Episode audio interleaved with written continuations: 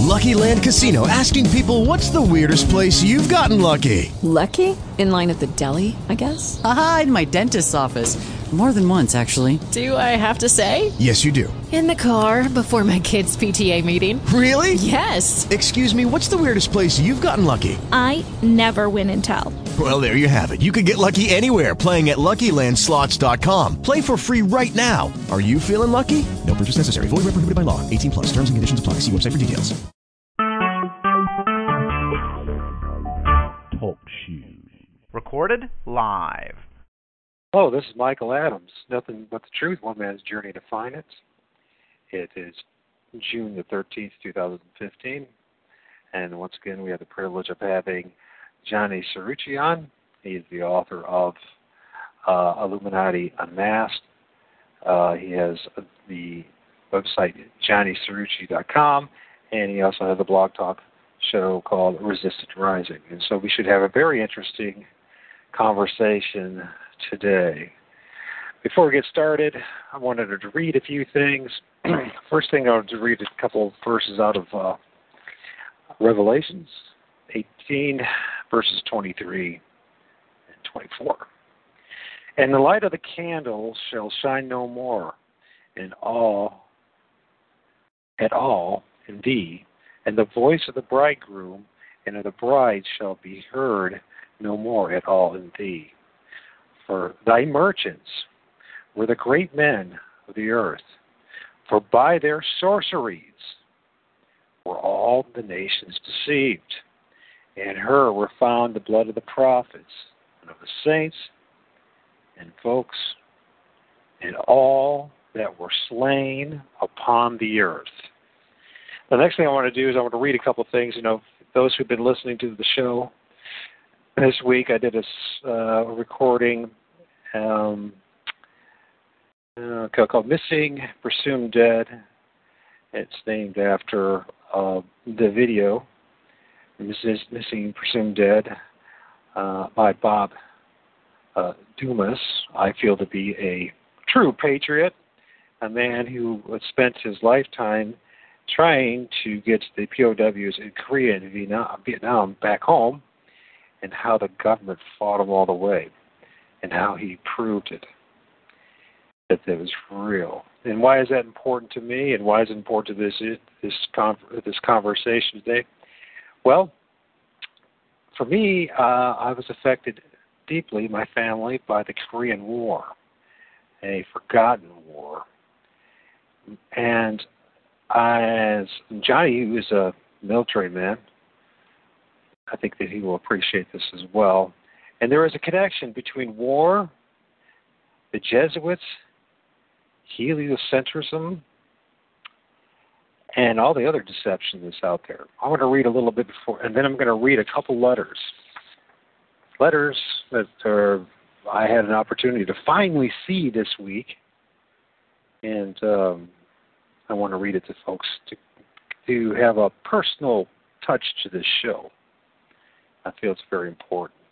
Anyways, there's an article, and you can find this on worldhistoryconnected.press, illinois.education. This is from Franklin D. Rausch. The Jesuits in Korea, the influence without presence. Since the study of the Society of Je- Jesuits in East Asia tends to focus on China and Japan. There is good reason for this. The Jesuits were not present and active in significant numbers in Korea until after the Korean War from 1950 to 1953. However, this article will show that despite not being physical, being physically present in Korea, Jesuits had a significant influence in Korea through their quote apostleship of the pen. Folks, you need to understand this. You need to learn about this apostleship of the pen. It's through, there we go with the warmer. Korean scholars were exposed to European culture, science, and technology through Jesuit texts written in classical Chinese. The reading language of Korea educated elites. Moreover, the Jesuit authored books introduced Catholicism to one group of Korean scholars, one of whom went to China to receive baptism. He then returned home and began baptizing others, leading to the establishment of the Catholic community in Korea and the uh, on the Korean Peninsula before missionary work ever began there. While the Catholic missionaries who did travel to Korea in the early 19th century were not Jesuits, books by their members of that order would continue to be read and copied by Koreans, helping to sustain the infant church during the many persecutions it uh, suffered. Even once the period of the persecution was over, the image of the still absent Jesuits shaped now Protestant missionaries under the history of Christianity in Korea and spurred on their own efforts. Today, the province of the Society Jesus has been established in the peninsula with the Jesuits focusing on educational and social work. Let me go down here a little further. I read this whole thing in that show if you want to hear the whole article in, in its entirety and how they use astronomy, the heliocentric form of astronomy, to influence the Chinese and Korean elite and also how they used Presbyterian ministers and missionaries, excuse me, to infiltrate Korea because Koreans knew about the Jesuits and they knew about Roman Catholicism and that it was a political system and they had wanted nothing to do with it. This is the conclusion. The Jesuits formally came to Korea as a corporate body in 1955 when the Wisconsin Province and the Society of Jesus was invited to establish their Catholic institutions of higher learning.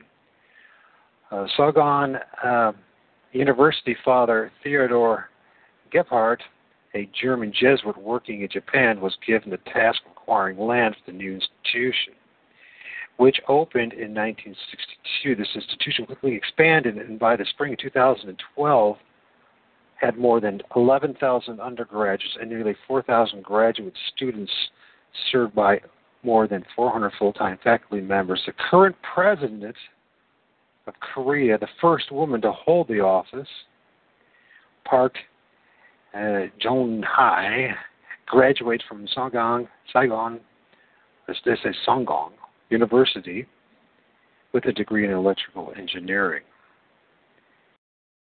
Another indication of Saigon's prestige is that when the secular newspaper, the Chosun Ilbo, wanted to explain to non Catholics who the Jesuits were in its coverage the election of Pope Francis I, first Jesuit to hold the office, it pointed to Saigon's University as the point of reference. It should also be noted that Saigon University maintains the Institute of the Studies of Religion, which published the only English language journal dedicated to the study of Korean religion, the Journal of Korean Religion. 30 Jesuits are attached to Saigon in various capacities. And you go on further and learn about this, but I found this to be fascinating because once I started connecting the dots, I realized the only winners in the Korean War were the Jesuits they finally were able to establish a foothold. And of course, we know, if we do any research in the Jesuits, they use education, higher learning, their institutions, their universities, and their degrees to influence folks. and then, of course, people end up naturally having uh, affiliation, an allegiance. They become one of the illuminated, the, not the illuminated, the uh, alumni of uh, the Jesuit school because of the things that they gain from them the material, the personal gain in wealth and prestige. And now, of course, now they have a president running their country. Sound familiar, folks? Yes, it does. Now, what do I want to do before we get going, too, just to bring a personal note about this Korean War, because it was a forgotten war and people forget about this war, how many people, young men, suffered and died. I got a letter here, a couple letters I finally found, and much more. I got to get this other one. my father had the dubious distinction of being the only tank, American tank he drove. He drove a uh, what is it, uh, 50 caliber machine gun. One of those things. He had the four caliber machine guns. Maybe Johnny knows more about, more about that than I do. But anyways, apparently a North Korean or Russian plane or ended up hitting his tank. was the only one. Anyways, it says here August 20th, 1950, 1 p.m. Hi, Gloria. That's my mom. I thought I would drop you a line and find out how you are. How is the great little town of Bowling Green coming along? It is still very small and uninteresting, although I will admit I used to have a lot of good times there. I wish I were there now instead of here in Korea. I remember how I used to like to play with guns and war games, but it has ceased to be a game anymore, but instead has become a deadly game of fight to survive. I have been in Korea for three weeks now, and it looks like I will remain over here for a long time to come if I live. The situation over here is altogether difficult, different from the papers, what the papers say so. For example, we are losing quite a number more men than the papers say. North Koreans, the North Koreans are more barbarian than the, than the Japanese. Just the other day, they f- brought a score of dead, and of course, remember this 1950, folks, uh, dead Negroes with their heads cut off. You have to fight to the finish because over here they are taking no prisoners, completely overlooking the international war laws. I am this.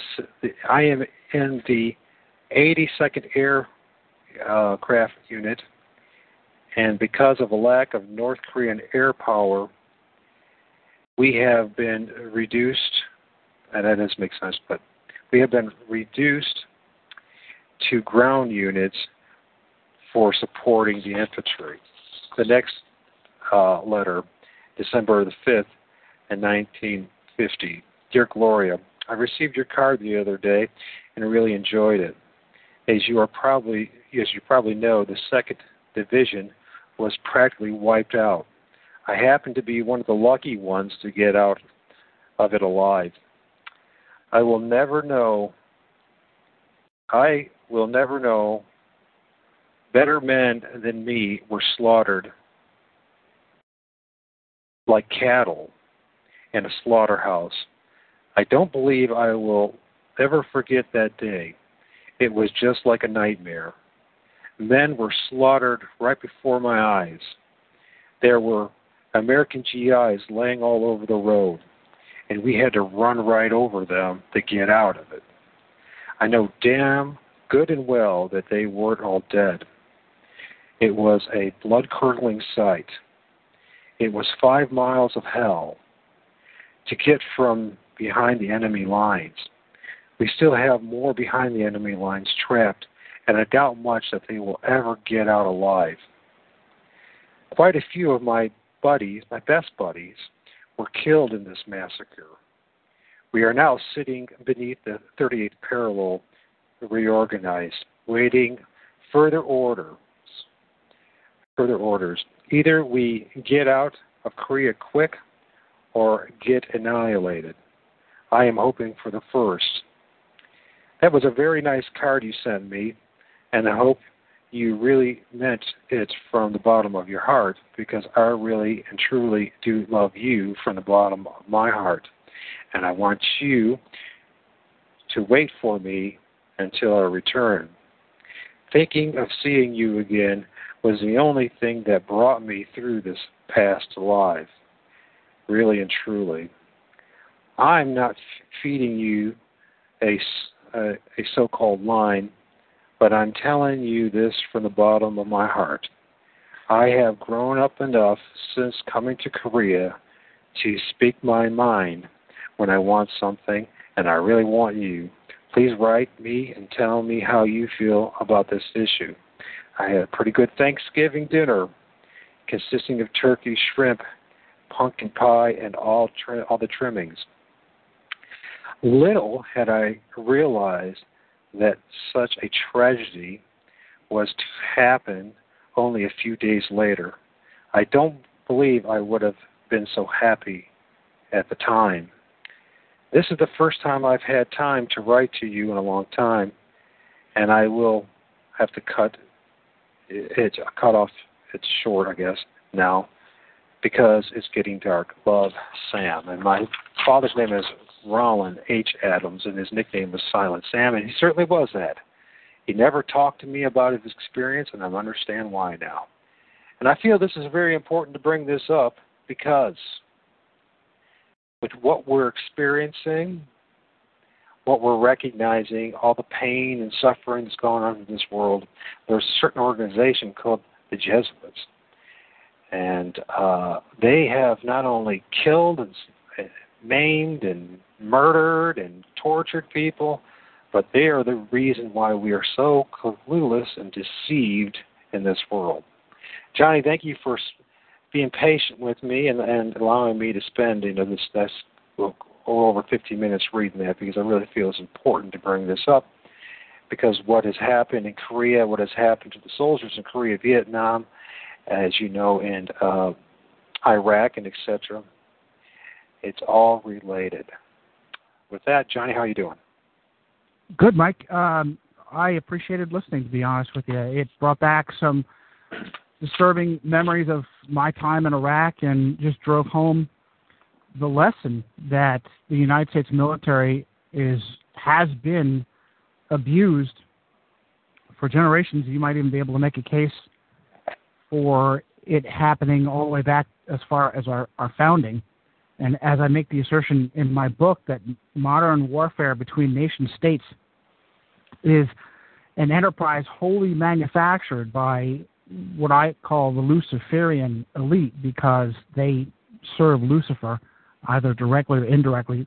Certainly at the very top, absolutely they serve him directly for three general purposes to make obscene amounts of money, to uh, slaughter us commoners and, and cull, they call us the useless eaters, cull the useless eaters, and to punish the enemies of Rome. And it's only until recently that I realized that again and again, all you have to do is scratch the surface, know what to look for, and you begin to find gems like you found, Mike, in regards to the Korean War. It it doesn't surprise me. As you were speaking about it, I, I quickly pulled up that uh, article and column myself for my own referencing, and uh, I'll tell you, war war sucks. Uh, I've I've been to Iraq. It's the first time that I've ever been to a third world country, and, and I don't know what, the that country's status was before, but after its infrastructure was destroyed by uh, uh, the United States military, it absolutely is a third world country now. It is yet to be fully repaired in the damage that was done. Trash everywhere. Uh, electricity still doesn't work right. Water still doesn't work right, especially in the outlying areas. And it's it's depressing. And it's even more upsetting and depressing when you realize that it's been done by people that hate us both, that hate both Iraq and the United States, and their intent was to put us all through a meat grinder.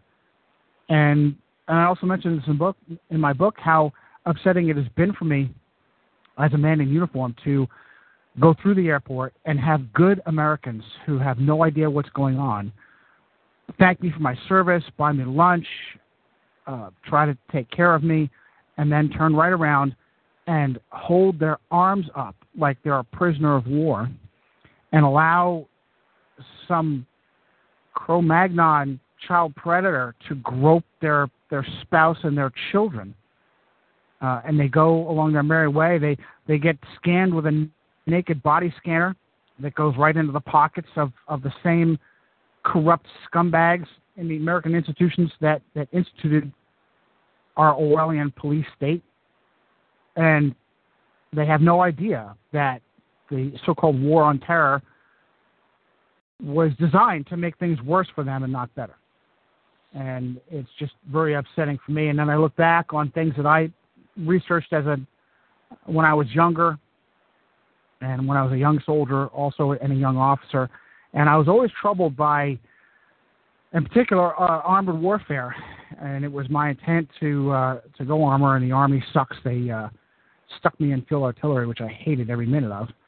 Uh, and then I ended up serving and, and commanding an armor company, and they never bothered to change my branch. But the whole other story. It's one of the reasons why I got out of the army. The army sucks. Um, so uh, in World War II, it always bothered me how um, armored warfare evolved and developed. Uh, the original so-called tanks, which was actually a, a code name that was given to modern armor at that time, conventional armor in by by none other than Winston Churchill, uh, as a as a way to break through the stalemates of uh, World War One in the trenches. Um, trenches, miles of barbed wire backed up by um, pillboxes and machine gun nests, and then you have these massive vehicles that are proof against small arms, and so they were designed to just break out of trench warfare. Well, that was the the thought behind the mainstay of America's primary tank in World War II, the M4 Sherman, and it's so fascinating that it would be named the Sherman. Sherman was a papal puppet all the way, um, but not to get too sidetracked. The Sherman was designed for World War I trench warfare and was completely uh, inadequate. It was it was too high. The armor was too thin. The main gun was a, um, a low velocity 75 millimeter, and everything else on the battlefield far outstripped it. And yet, the American High Command, all the way up from from the arms army logistics all the way up to, to Roosevelt, decided, okay, we could build a better tank, or we could make a ton of these crappy tanks. And that's exactly what they did. They chose to uh, turn them into what, what our own soldiers, our own tankers called Purple Heart boxes, because they had gasoline engines and a, a single strike to that that tank to the Sherman, and it would burst into flames. And in fact, both American and German tankers called it the Ronson in, in wry humor because it did that. Uh, Russian tanks were better. T 34 was, was better.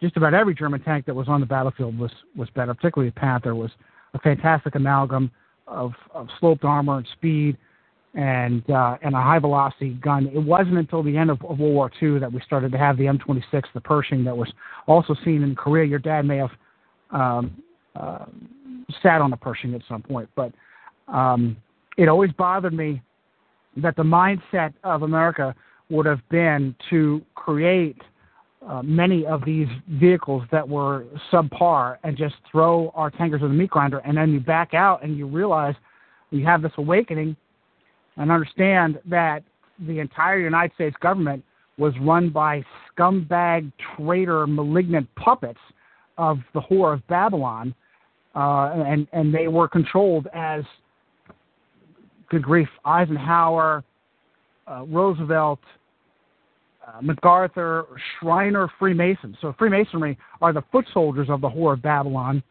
They have to use their secret societies, and that gives them uh, plausible deniability. They don't have to get their hands dirty. The Jesuits don't have to get their hands dirty. They can just co-opt the Freemason puppets and have them do their bidding, or the Skull and Bones puppets, uh, whoever happens to be in the right place at the right time. It's always important to remember, however, that they utilize these secret societies because they know that if the masses ever understood what they were doing, they'd be done for. They have to use secret societies because they fear us, and they and they weave these this web of lies to keep us snowed under. But just to, to bring it full circle to you, brother, I, I, I know I was there. Um, war is disgusting. There's there's no use for it for uh, the, the common person. It's there for the elite, and uh, it's despicable how the elite abuse us to to further their ends, particularly the papal Jesuit Luciferian elite. Mm-hmm. Yeah, it's really interesting. It's I think someday we'll talk. Maybe we'll talk a little more about Korean War and how those poor boys were set up. For the slaughterhouse. Oh, you bet, you bet. We roll right into Vietnam if we want to. Was known as Cardinal Spellman's War.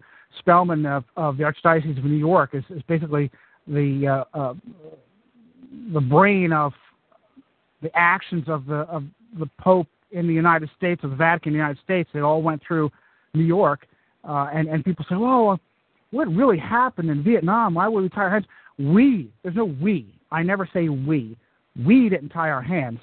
Uh, malignant, traitorous scum in our government tied our hands because they were told by Rome to tie our hands to create a never ending meat grinder of war that opened up the opium trade lines to Asia in the same way they did in, in Afghanistan today, and purposely design a war where there would be no end and there would be no winner. And we can go as far back as the fact that, that Rome and the Jesuits created communism in the first place. And then they throw us against communism in this false dichotomy and win win for them.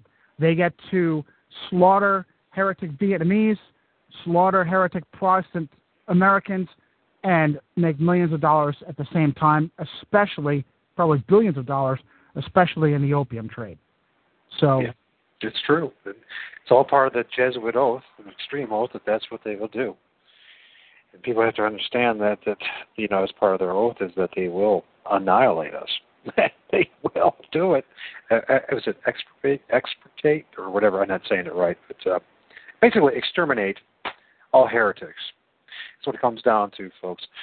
So, uh, yeah. So we were we were we mentioned I I well I mentioned I, I text you in your Facebook. I think it was your Facebook or somebody else's one two. we were communicating about maybe talking a little bit about. Uh, heliocentrism and about the well the Jesuits and how they created it a little bit I'd like to talk about and then this whole thing this as I'm calling I'm calling this the year of the flat earth 2015 because it's like spreading like wildfire as people are starting to realize that uh, NASA has been lying to us and there is a great connection now we go back to uh, what happened and uh, what the Jesuits did in Asia, trying to infiltrate China and Korea and all these other countries, when they re- refused to accept the religion, and a lot of them didn't want anything to do with the Jesuits. So what did they use? Once again, um, they used. Uh, sorry for the delay here, folks. Let me get back up here so I don't misquote it but it's so important to get it right here. The apostolate of the pen, apostleship of the pen, or apostolate of the pen.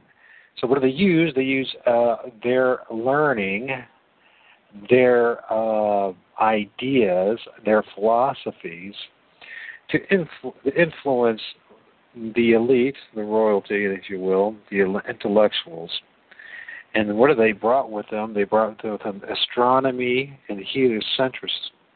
And if we look at where heliocentrism came from, it came, uh, well, one of the big boys uh, was uh, Nicholas Copernicus and uh, the Copernican revolution. And Copernic, uh, Copernicus was a Jesuit. And if you look at the time frame when this came out, came out in the 16th century, which basically means, folks, it came out during the Reformation and then the Counter Reformation. And I'm starting to get the impression that the heliocentric model that you and I and all of us have been told all our lives is part of the Counter Reformation. But Johnny's much better at teaching and talking about things like this, and so uh, I was just Johnny, what do you, how what's your feelings about this as far as the heliocentrism and the connection of the Jesuits and Copernicus?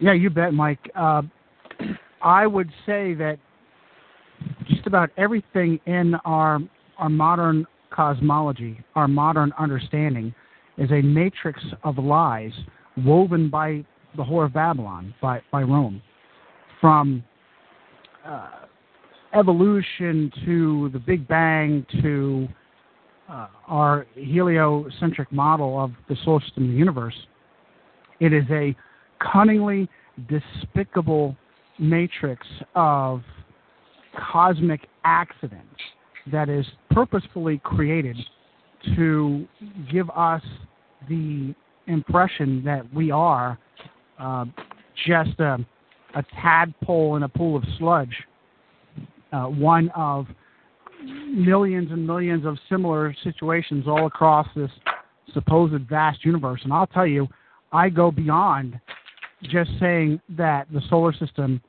is geocentric.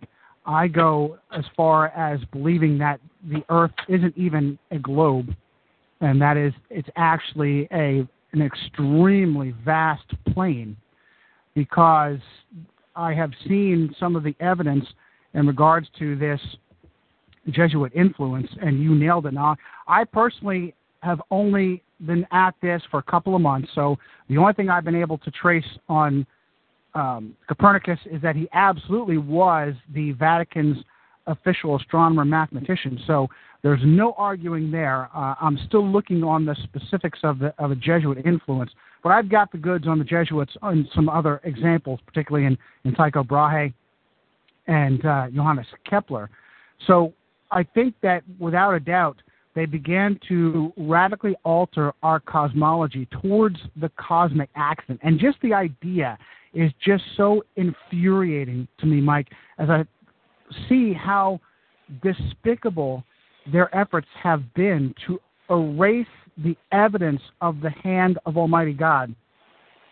For thousands upon thousands of years, civilizations all over the planet have known that cosmology points to God. Cosmology points to a, a an intelligent designer, whether it's uh, how we live or how we came to be as humans, or whether or not we live in a, a massive fabricated biodome on a flat plane. All those things immediately pointed towards the hand of God and they were eradicated. And it's it, it's fascinating to see how they use pure fantasy to make this come to life. When you see things as an alternative news researcher, uh, and you get into the the aliens and the Anunnaki and so forth, and then you come across evidence that oh, Steven Spielberg is actually very highly connected in in NASA and the CIA, and he's got access to secret files on alien abductees. Why would you bring in Steven Spielberg on something that was that sensitive? Well, it's because it's all part of a massive deception, and they need that idiot's power of fantasy and deception, George Lucas, all those schmucks, all the way back to Gene Roddenberry. I'm a big Star Trek fan. Right. Uh, Ray Bradbury, all those guys, they needed their powers of suggestion and fantasy to help refabricate our cosmology. So let me give some some proofs of what it is that we actually live in, uh, and we can start with just the um, the sun and the moon. The sun is supposedly some uh, over 200, I want to say 225,000 miles in diameter, and the moon is only, um, you know, what, me, instead of just bloviating, let me pull this up real quick. so, okay, so the diameter, diameter of the sun is supposedly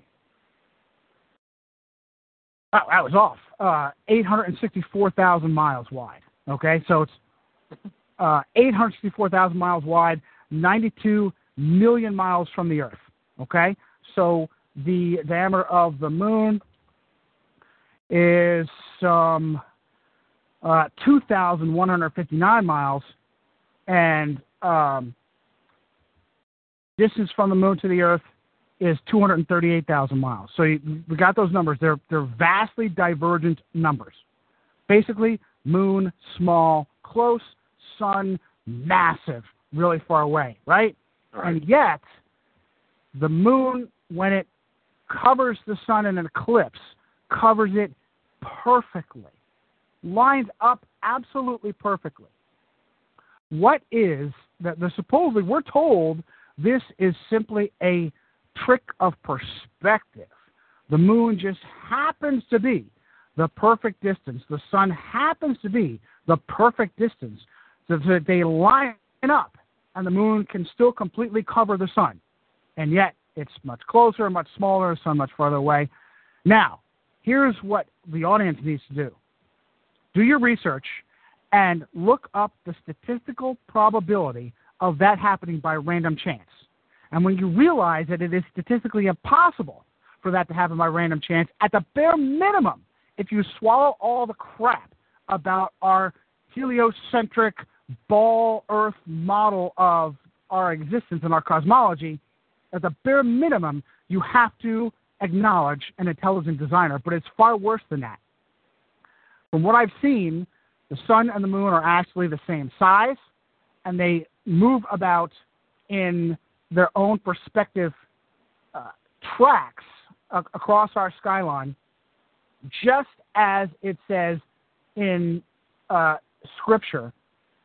How we look back and, and read things in the Bible, and I'm sure everybody knows from, from listening to you, Mike, that we're we're Christians here. We're born again Christians. I am, you are. So that's going to be our bias. So we are going to reference the Bible from time to time. No apologies here. And particularly in, in Psalm 19, verses 1 through 6, the heavens tell of the glory of God. And this is um, uh, New American Standard updated version. Their, their expanse is declaring the work of his hands. Day pours day to day pours forth speech, night to night reveals knowledge. There is no speech, nor are these words. In other words, you look up and you see the hand of God. You don't see a vast accident of spinning planets. Verse uh, 4 the, their line has gone out through all the earth, their utterances to the end of the earth. In them he has placed a tent for the sun, which as a bridegroom comes out of his chamber, it rejoices as a strong man to run his course. Its rising is from one end of the heavens, and its circuit to the other end of them, and there is nothing hidden from its heat.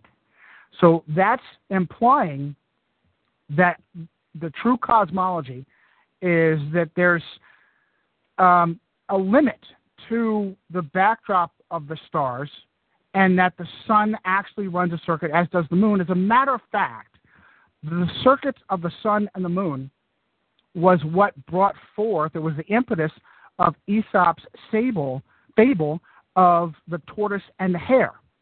The idea that uh, the, the tortoise is slow and, and, and steady and winning the race. The fact that the sun and moon have similar tracks, but one is, is faster and the other is slower, so that eventually they line up for an eclipse. That was what was behind the ancient understanding, the ancient cosmology that was only changed recently by the Vatican and by the Jesuits some 500 years ago. So, why the sudden change? The sudden change, by the way, we can thank Jesuit Georges Lemaitre for the stupidity of the Big Bang. The idea that first there was nothing and then it exploded. Uh, he was good friends with, uh, as, as Eric Phelps likes to say, a papal court Jew, Albert Einstein, and that's his way of, of saying that Jews are often co opted by the whore of Babylon, by Rome, to do their evil for them so that when people realize what's going on, they blame the Jews and not the the papal hand behind the Jews, which is exactly what they want. They they started to do that ever since the Templars were suppressed in 1307. They realized the first bankers were the Templars, and they realized that uh, after Philip suppressed them and uh, tortured and killed De Molay, that hey, wait a minute, we can't be putting our own face to what they're what's going on here. We got to be picking other people. Oh, I know. We'll pick the Jews. We didn't like them in the first place. And that's what they've been doing ever since, and they've been having phenomenal success. It's what fueled um, both the Nazi and the unknown communist Holocaust of, of the Jews, and is unfortunately fueling what may be another Holocaust to come unless we can get the word out. We have no idea. I know that Zechariah seems to predict a second Holocaust, but um, all we can do is, is preach the truth as, as we know it. So, uh, back to what I consider our true cosmology, some facts. Now, the Earth, they have to create these lies so that things fit together for them. The Earth is supposedly spinning on its axis of 23 and a half degree tilt, right? At the equator is the fastest the Earth is spinning, an astounding thousand miles an hour. And of course, it gets lesser as you move towards the poles. It's fascinating to know that we have this. I believe it's they, they say we have an east to west spin, a west east spin uh, of of the rotation of the Earth. The equator is a, a mass of a thousand miles an hour, and yet a wisp of cloud can gently move in the opposite direction. So towards the equator, that wisp of cloud is actually moving faster than a thousand miles an hour in order for their model to even work or to even make sense. Uh, this is all through the magic of so-called gravity. Gravity is a fascinating thing. There's there's no proof of it. And here's you know what the, the, our modern cosmology, our ball Earth heliocentric cosmology, is not scientific. It does not follow the scientific method. It's not empirical. You can't measure it. You can't test it. You can't observe it. You can't um, isolate the variables, and you can't repeat it. It's exactly as evolution. And it's amazing how so called science teaches this crap like it's fact, and yet it abrogates the very rules and laws of science. The idea that water clings to the globe, that our atmosphere clings to the glo- globe, and then there's this magic barrier between our atmosphere and the vacuum of space. How you can have atmosphere on one end and the vacuum of space on the other, and there's no interference whatsoever. Our atmosphere isn't sucked off the planet and into the vacuum of space as it is observed in modern science. It's stuck to the earth, as are clouds, as are the smallest insects, birds. They're completely free to move about as if the earth were stationary, which it is. Absolutely fascinating. If you were to cover a, a, a ball with water and spin it, even in a zero, zero, zero uh, G uh, experiment, what would happen? The water would fly off of the ball, wouldn't it? We're told that at some magic moment that no one has ever proven, that mass creates this mystical quality that we call gravity. And all of a sudden, gravity sticks everything like Velcro. And yet, if you were in a helicopter, you should be able to go straight up hover for an hour and drop down a thousand miles from where you were. And yet, gravity supposedly locks you in place, doesn't pull you back, it just locks you in place so that you don't have any idea that you're on a spinning ball. How is it that aircraft can go in either direction, east or west, and if you take out the um, uh, the, the, the, the flow of our atmosphere, there are no major changes to the times of their destination, east or west. And yet the Earth is spinning at the equator at a 1,000 miles an hour. If you go in one direction, you should be getting at your destination twice as fast. And in the other, if you're only flying at 500 miles an hour in a typical aircraft at 30,000 feet, you should never get at your destination. How is that possible? Do you ever wonder why, when you go into an airport and you try to get from A to B, you can never get from A to B? You always have to go from A to C to D to E to F and then to B.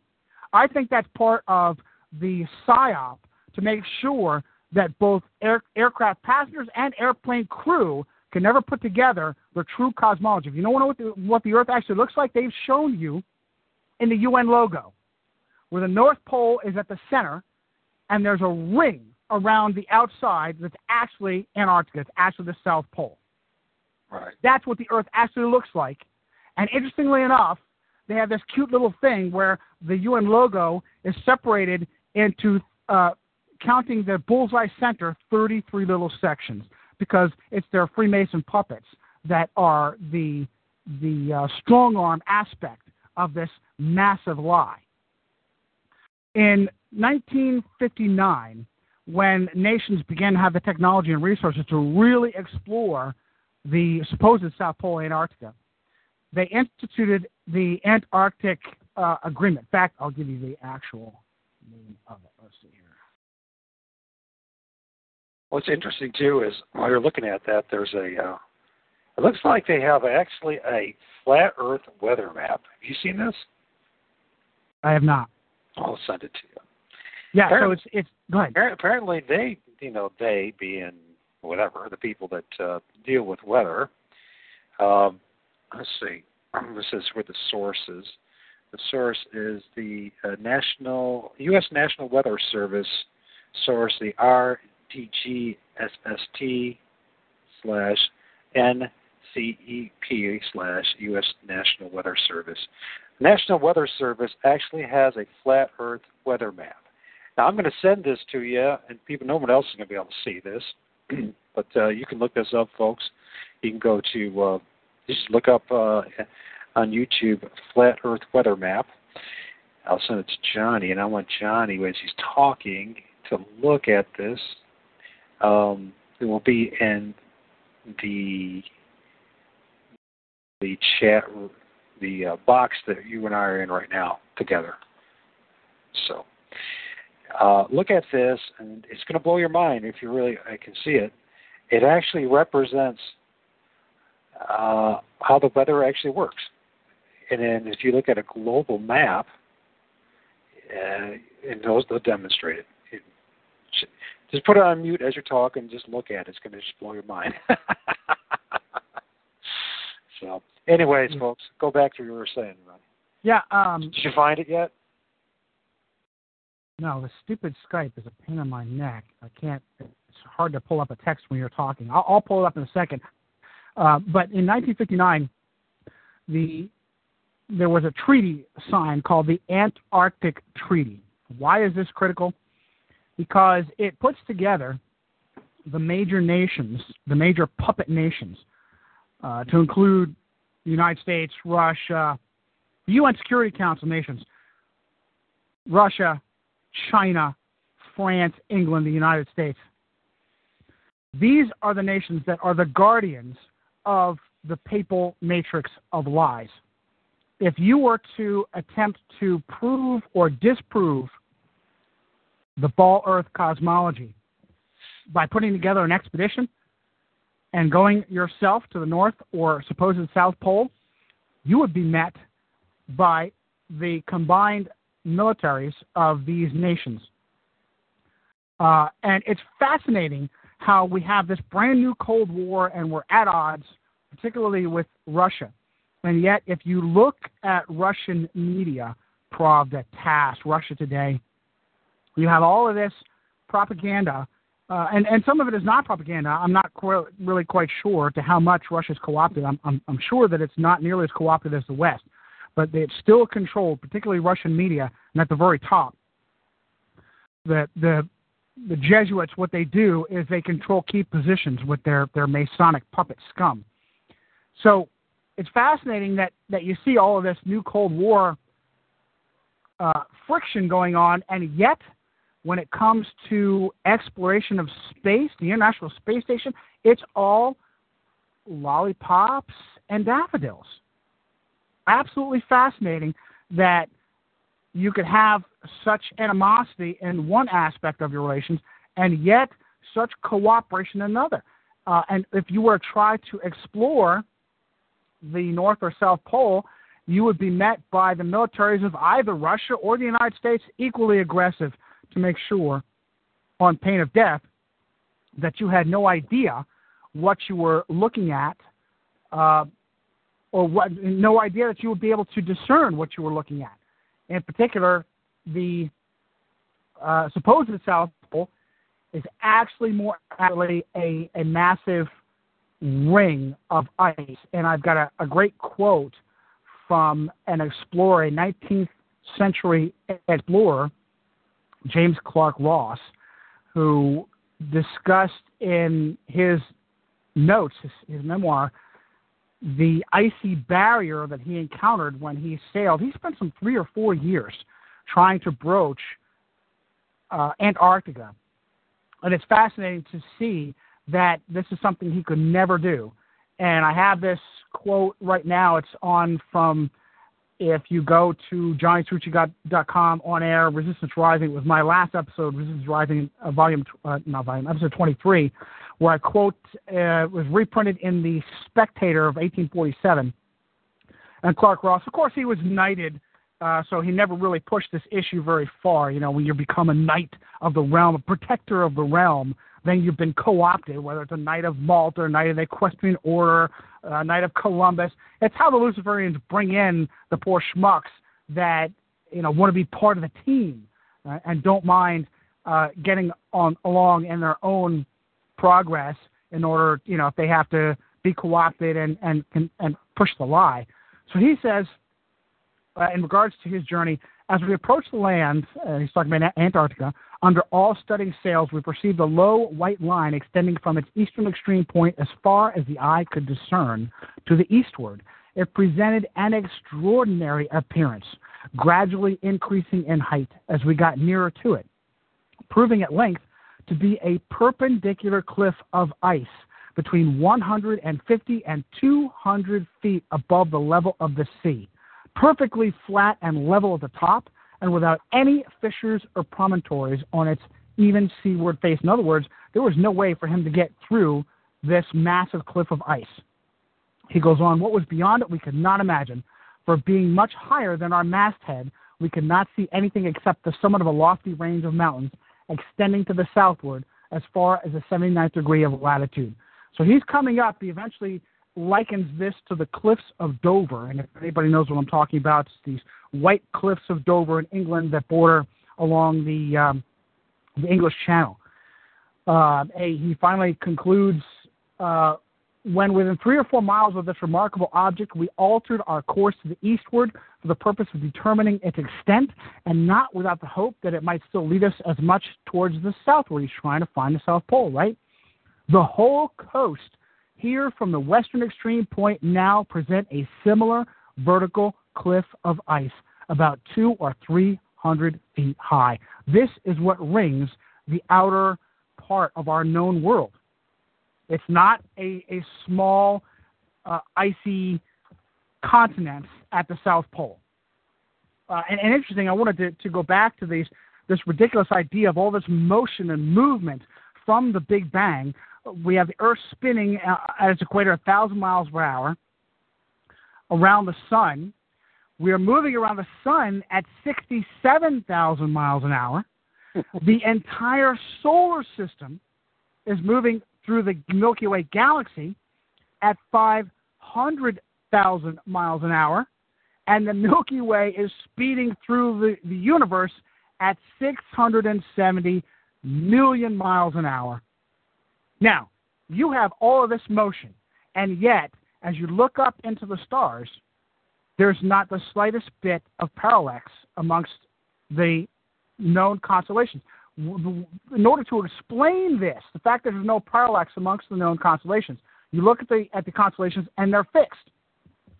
Some stars have motion, but the, the main constellations do not. And so the excuse for this that the heliocentrists bring up is that we're at such great distances that in spite of all this crazy motion, millions of miles an hour, they're so far away you still can't understand or feel or sense that we have any of this motion. And it's amazing that people buy that excuse to this very day. Another great explanation, uh, or experiment rather, that was done. I want to comment on that real fast about what yeah, go ahead. are buying into this. You know, as I'm listening to this, and I've been I'm been researching. I'm not a scientifically oriented person, like musician, artist. That's me. You know what I mean? my my father being in the Korean War, my brother being a Green Beret, sat me down. And, at least my brother did, and said, uh, "Military's not for you. Do something else." so, and my man, you know, and, uh, uh, they're right. You know, I'm not a scientifically oriented kind of guy. So, the problem is, so as you're talking about this, it, it kind of the, the glassy eyes. It's important to talk about this. We have to keep on talking about this because we have not been told this. See, we we focus, you know, many of us are, are visual. We operate with our eyes and all theories and and scientific concepts and all that. Just it doesn't register with us, and I think there's a reason for it. When you start, especially your whole life, you've been told a bunch of crud. I mean, the the physics that I ended up learning in college that I soon forgot a lot of the chemistry that I learned uh, that I soon forgot. Turns out the reason why I forgot it was because it was just theory, a glorified way of saying a fable, uh, an idea, uh, a fantasy, and so without the visual, people have a hard time understanding what you're saying or what other people are saying, especially scientists. This is how they use to manipulate you because you feel dumb because they're using all these terms and they're using math. They're exploiting. They're, they're how do I say this? They're abusing math, and so you get a point where your head spins and you go, "I don't understand what you're saying." It's this, folks. This is the sorcery. See, because it can't be proven.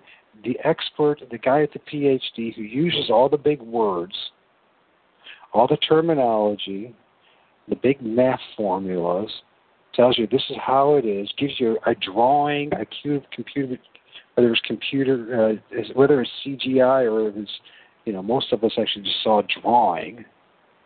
It must be true because how do I know? Why would anybody lie to me? And I believe that most of the people that are telling this lies believe the lies because they were never heard it. They never. I mean, what are you going to do? Most people are under the the mind control from the get go. So, anyways, the reason why people are buying into it, Johnny, is because let's face it, you just got through saying, I just started doing this two months ago. I just started doing this two weeks ago. It's fascinating. You know, you finally look at a map of the flat Earth, and you start looking at this. You know, looking at the. They got it. Did you end up seeing get get into hold of the uh, the weather map that's for the flat Earth? You know what? I will just look it up right now. Yeah, I send it both ways. I send it to your own personal Skype account and also on the. Oh, is that a is that a YouTube link? I do have the YouTube link. I know. I mean, you watch that and you go, "Well, no one ever showed that to me. I never seen the Earth that way in my entire life." Yeah, you bet. Uh, as a matter of fact, uh, let's see. This was. Well, if you pull up flat Earth weather, you'll go to the Atlantean conspiracy, which is the home site of a flat Earth spokesman Eric Dubay, and I think it's very important, very critical to understand that as soon as you get close to understanding the truth of our cosmology and pulling out of the matrix, immediately you'll be immersed in disinformation. And that disinformation in regards to our cosmology comes from the Flat Earth Society. The very first thing that people think of when they start to examine this is the so called Flat Earth Society, which is controlled opposition.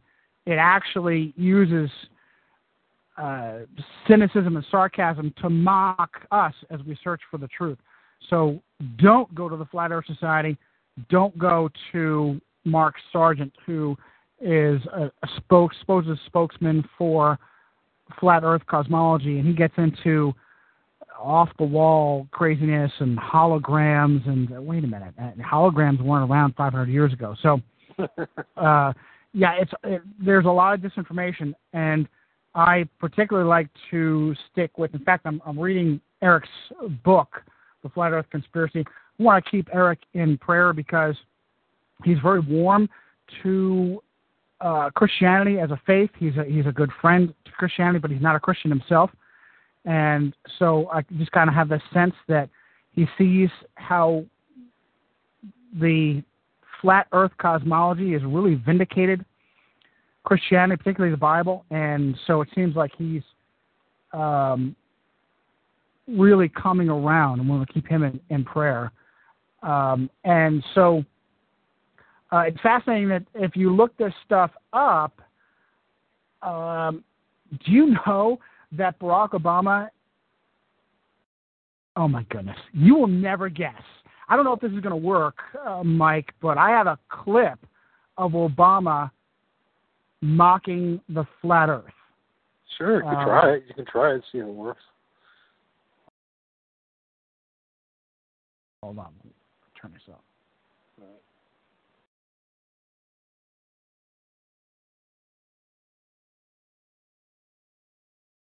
And of course, we know if anybody's listened to the past recordings, strongly recommend you go listen to um, Man of Sin recording and also Absolute Evil. you will, um, yeah, Obama is a Jesuit through and through. So Yeah, I, if you can, if, see, I'm gonna play this now. If we can pick this up. All right. Let's see here. Wait, hold on. You know what? If it's only coming on here, I can do this. Let's do this.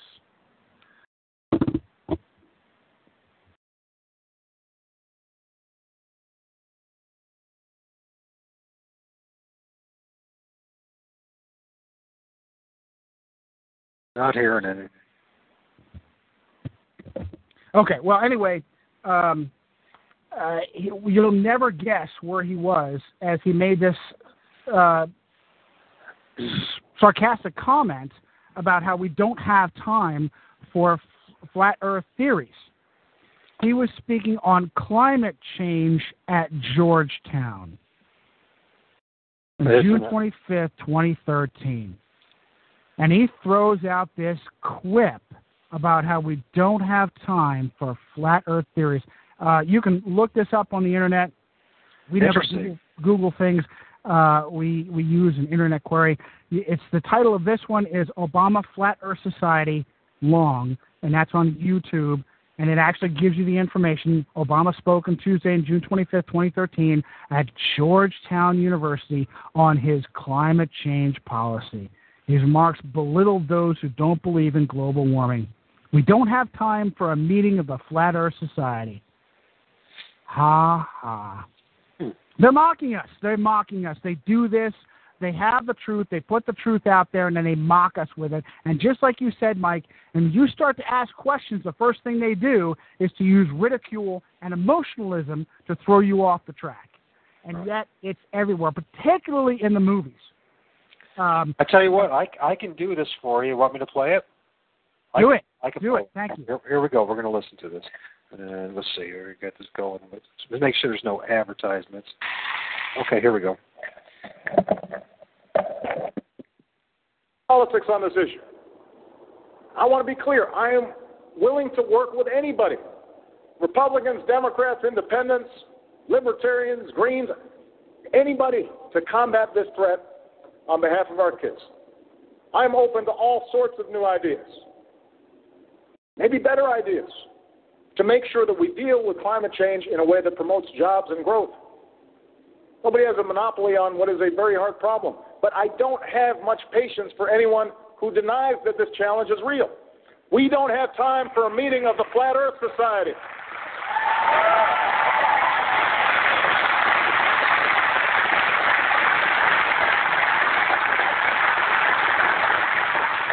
Sticking your head in the sand might make you feel safer, but it's not going to protect you from the coming storm.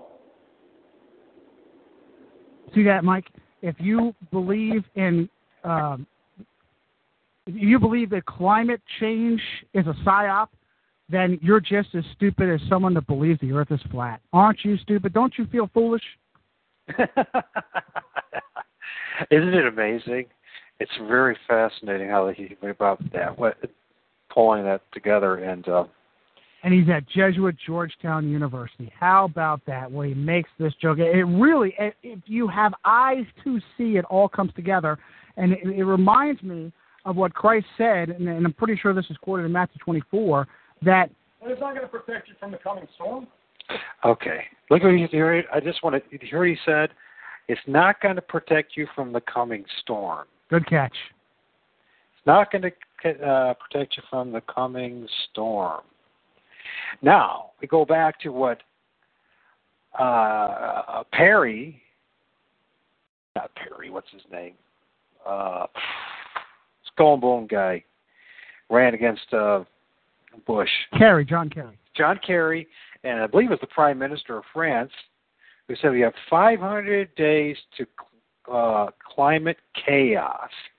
Right. By the way, the end of that 500 days is September 24th, when the Pope has his joint session of Congress and the Senate. Oh, by the way, do you also this because we're talking about astronomy and all this kind of stuff. The reason why Pope chose the 23rd The real reason, folks, is because it actually is the autumn equinox, when the sun crosses the equator from the north to the south. That's the reason why they chose it. Anyways, go ahead. Great catch, man. Great catch. Well done.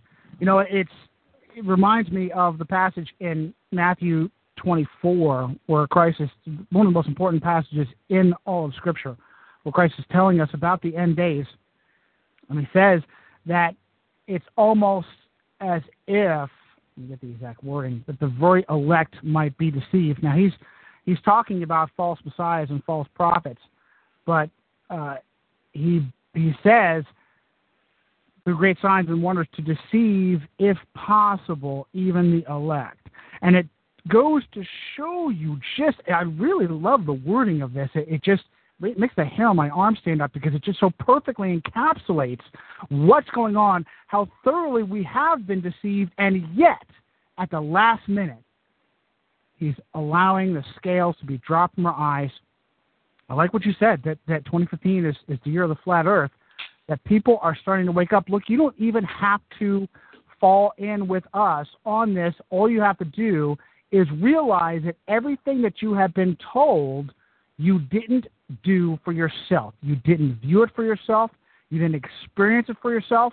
You have to trust what you were told, and the people telling you are malignant. They hate you. The people in charge hate you, and they gave you your learning. They told you what the earth looked like. They told you what the solar system looked like. They told you where you come from. And you come from uh, a lightning bolt hitting a, a pool of sludge and amino acids turned into tadpoles, turned into monkeys, turned into you. They fed you that. It's not even empirical science. It doesn't follow the scientific method. It's not observable, provable, testable, repeatable and they teach it like science fact, and it's science fiction, and you fall in line with it. And all you have to do is start questioning things. You have this all this supposed massive movement on the planet through the solar system, through the galaxy, through the universe, and none of it is perceptive. You have no way of perceiving it. The Earth is supposedly 25,000 miles uh, around, right? Suppose. Uh, in diameter. As if that's true, and the Earth is a giant ball, there should be a drop of eight inches right. per mile.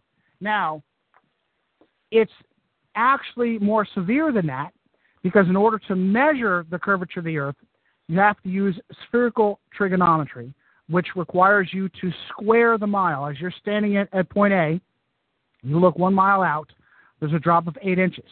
If you look two miles out, it's not six, a 16 inch drop, it's two miles squared. Four times eight is 32. Two miles out, you perceive a 32 inch drop. Three miles out, it's three times three, which is nine times eight. is a 72 inch drop. So that by the time you get out to um, 10 10 miles, I'm pretty sure. I don't want to talk out of my six here. I think it's a 67 foot drop. Yeah. If you can perceive as far out as 10 miles, you should be able to see a 67 foot drop. Now, you can't really do this on land accurately unless you're looking out of the flat plane, and there are many, many flat plains around the world, massive deserts massive uh, um, snow plains.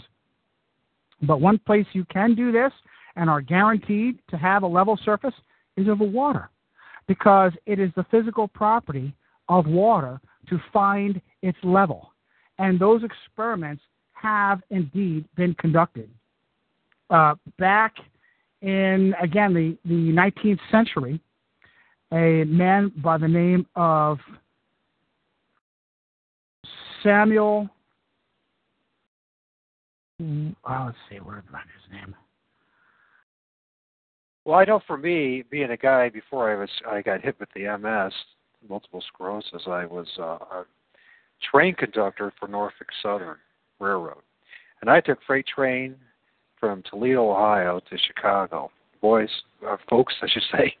Uh, boy, that is a very uh, flat, straight uh, travel or drive, or and so you have uh, two, two and a half, sometimes three miles of train going down that track. Uh, based on that, just it was very easy for me to accept the fact that there's a potential for this Earth to be flat. That's a great point, Mike. That's a great point. because uh, engineers, based, based in, on that, based on the, this, the fact that if, it's supposed to be sloping in some way or the other, where it's a flat track, that means if we stop, um, because you know we look at the train, we would have to set brakes and everything. Um, when we stop in the main line, what happens? We should automatically start rolling one way or the other. That's right. That's right. engineers, engineers who create canals or rail lines really do no computation to negate this um, eight-inch drop squared per mile. They do nothing to do that. And the the name of the man who conducted the experiment, I think it was 1847, was Dr. Samuel Rowbotham. And he conducted this experiment along the Old Bedford Canal. The uh, Old Bedford Canal is in Cambridge, Cambridge, England, runs about 20 miles. And there is a stretch along the Old Bedford that's called the Old Bedford Level. There's no locks along the Old Bedford Level. Runs for a good solid six miles. So uh, Dr. Rowbotham conducted the experiment. He had he brought his his telescope out, put it in the canal, was there, and sent a rowboat across the entire six miles. There was not a drop of an inch found in his experiment. Right. That. Not the drop of an inch, and it should have been um, a several foot drop I well, think thing, 16 feet. The one thing that people should be asking themselves is, you know, uh, why we don't have thousands of pictures, not, let me rephrase this, of photographs of the Earth if we went so high as they say we ha- they have. Um, something prevents them from going so high. Either either something's preventing them from going so high, or they're hiding those pictures from us. I don't know. I would want to bet on the fact that they can only go so high, and that they can't actually themselves get a full picture of the Earth. That's a great point, um, Mike. In fact, um, busy looking up uh, an individual who claims to be a whistleblower. Let's see if I can pull this guy up. Uh, the vast majority, if if you go on to NASA and you start, uh, Matthew Boylan is his name, B O Y L A N. Okay. Matthew Boylan is a painter who was hired by NASA to paint pictures of outer space. Yep. and he is a uh, flat Earth whistleblower who comes out and he does his routine. It's it's kind of like a comic routine, so you can take him or leave him as whether or not he's a good source. But he is a whistleblower. This is it was his job to put together. And, and look, here's more proof. Okay, if you go to NASA itself and you pull down images of the so-called Hubble telescope, they're always part pieced together. But why are they pieced together? Why can't you create an image that's one picture? It's because it's not real. It's not real. They they put together this psyop and and it it, it was done with painting prior to to modern technology, and now they with uh, Photoshop they can do whatever they want. As a matter of fact, they uh, manage this very well with uh, GoPro lenses that have that natural curvature to them. So, for instance, the schmuck that went to was it eighty thousand feet, and then did this uh, high dive, and then he he lands on the earth, and he gives his little cute Masonic Freemasonic hand signal to show, oh yeah. The, the, as soon as I saw this guy, that Red Bull uh, uh, drop from eighty thousand feet, uh, being plastered on every single corporate news media outlet, I knew it was a psyop. At the bare minimum, it was bread and circuses to you know wave this red cape amongst the people like a like a, a pro football game. Ooh, look at this! Aren't you distracted? And then I found out that uh, he was just co-opted. Uh, part of it. There's a great uh, series of pictures, and Eric this on his his YouTube channel that shows you. On the one side, we'll show the the video of this guy about to jump out of his little astronaut's chair with the GoPro lens that makes you think there's a curvature. But at the very beginning, he rolls out this circular door. And as he rolls the circular door out, you can see the horizon is flat as a board. Flat as a board. And that's some of the other proofs that you can do experiments on. You can find video that as you send balloons up with cameras on, the horizon remains flat and rises up to meet you. If the Earth were a globe, it would not do that. You would immediately see a curvature. If you can look more than 10 miles, you should see a curvature. And another great experiment is lighthouses. Lighthouses, on average, can be seen 30 to 40 miles away. Depending upon the height of the, of the lighthouse, some of them should be as anywhere from 200 to 400 feet below the surface. It, it should be impossible to see anything from 30 to 40 miles away all you have to do is get a, a book of lighthouses and a calculator and do the spherical uh, trigonometry, and it will show you the Earth is flat, especially across the, the, the plane of water. Uh, and so they, they use this trickery of, of paintings and GoPro lenses. Um, oh my goodness, don't get me started on the, the International Space Station. They, they do these, these promos, these PSYOP promos of these these tools that they have, these supposed astronauts, astronauts, and uh, they have these little commercials that they do with these jokers where they're supposedly in a zero G atmosphere, and in reality, um, it's all trickery. It's done with harnesses, and it's done with a specially configured aircraft created by Boeing that uses a parabolic flight path to simulate zero gravity. And in fact, um, they show you this. And the vast majority of these uh, videos you get from the International Space Station, they're in these narrow sections that are never larger than the fuselage of an aircraft. Well, that's why. Another way that they simulate uh, lack of uh, gravity is by doing these supposed training that they then go ahead and film as the real thing in water. And in fact, um, there's a there's a great uh, a great um, uh, article that you can pull up if you query astronaut nearly drowns you'll come up with a story from 2013 and they don't tell you particularly on space.com they tell you the astronaut nearly drowned and he was really in space. They don't tell you where the heck all this water came from. There's actually video of a supposed Chinese astronaut where a where a bubble of air escapes from his helmet and rises up in front of the camera. So if you search for this stuff on the internet, you will find it. Uh, spacesuit leak that nearly drowned an astronaut. Um, space.com. And of course, they, oh, it was our fault. It could have been avoided. It was a, a potentially desert, deadly spacesuit uh, water leak. Okay, you're supposed to believe that all of this was in the actual suit itself.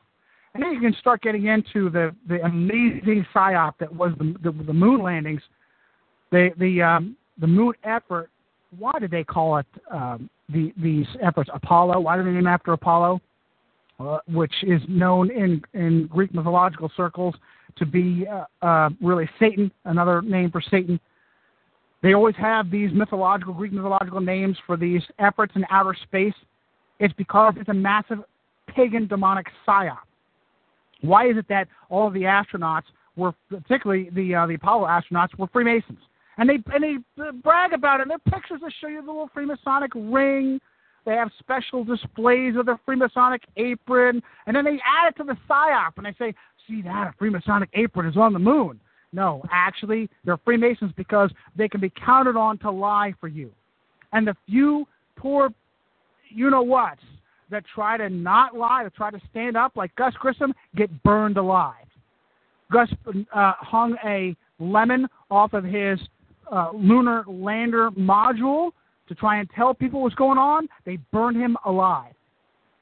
They help let everybody know this is what happens. In the same way that uh, new presidents get a, probably get a video of what happened to Kennedy. Oh, you want to do the right thing? You want to win against communists? You want to let the Congress print silver certificates? You want to smash the CIA into a thousand pieces and scatter them to the four winds? This is what's going to happen to you. And our papal puppets like the Dulles family will be right on top of things to make sure that it happens. Right. Have you have you uh, looked at the article uh, about I don't know how credible it really is, but it could be. It says here uh, NASA scientist Al, Alberto Bahar died in plane crash January 2015 in Los Angeles, making the total of 74 scientists dead in two years. I haven't seen him as an example, but I, I will tell you that that I am familiar with these mysterious deaths of scientists. I think the vast majority of these mysterious deaths of scientists are these people that are actually good empirical scientists.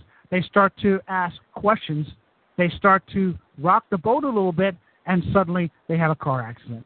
Suddenly they have a plane accident. And all the other scientists around them start to put two and two together and go, huh, maybe I better shut up.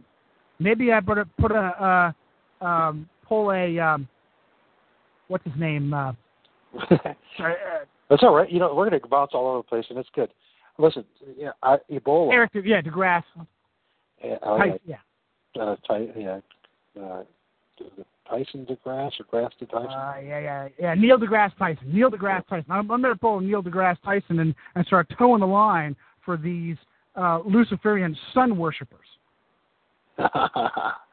oh, that's like uh, was it Rogan? Is that what his name is? That uh, he, he was. Uh, oh, that son of a gun! That son. He of a gun. he shut up after Tyson. Uh, Neil deGrasse Tyson showed up. He sure did. He was the big moon skeptic, and then all of a sudden he shut up. Uh, he also shut up as soon as he started getting famous and getting all of his, uh, um, you know, getting a lot of coverage, and a lot of commercial, um, uh, uh, monetary support for his little podcast there. Um, this is oh my goodness, you've got to pull this up. This is the papal lie matrix in a nutshell. Obama, Neil deGrasse Tyson, and Bill Nye the Science Guy have a selfie off the New York Daily News. The the three most satanic scumbag papal puppets who have created your Jesuit worldview. Global warming and evolution, Bill Nye the the doofus with the bow tie. I think I like that name better. Uh, Neil deGrasse Tyson and his lie of the heliocentric ball Earth universe and their puppet um, in, in the most powerful nation, defacing the most powerful nation in the world, my beloved America, uh, Barack Hussein. Uh, just pull it up. What's it called? Ob- President Obama, I never call this turkey president. Obama, Bill Nye, Neil deGrasse Tyson share epic geek selfie. Daily News. Hmm. And there's everybody you need to see pushing and requiring the papal matrix cosmology lie. Huh. Interesting. There it all is, all together. What does it Evolution, space, and Obama.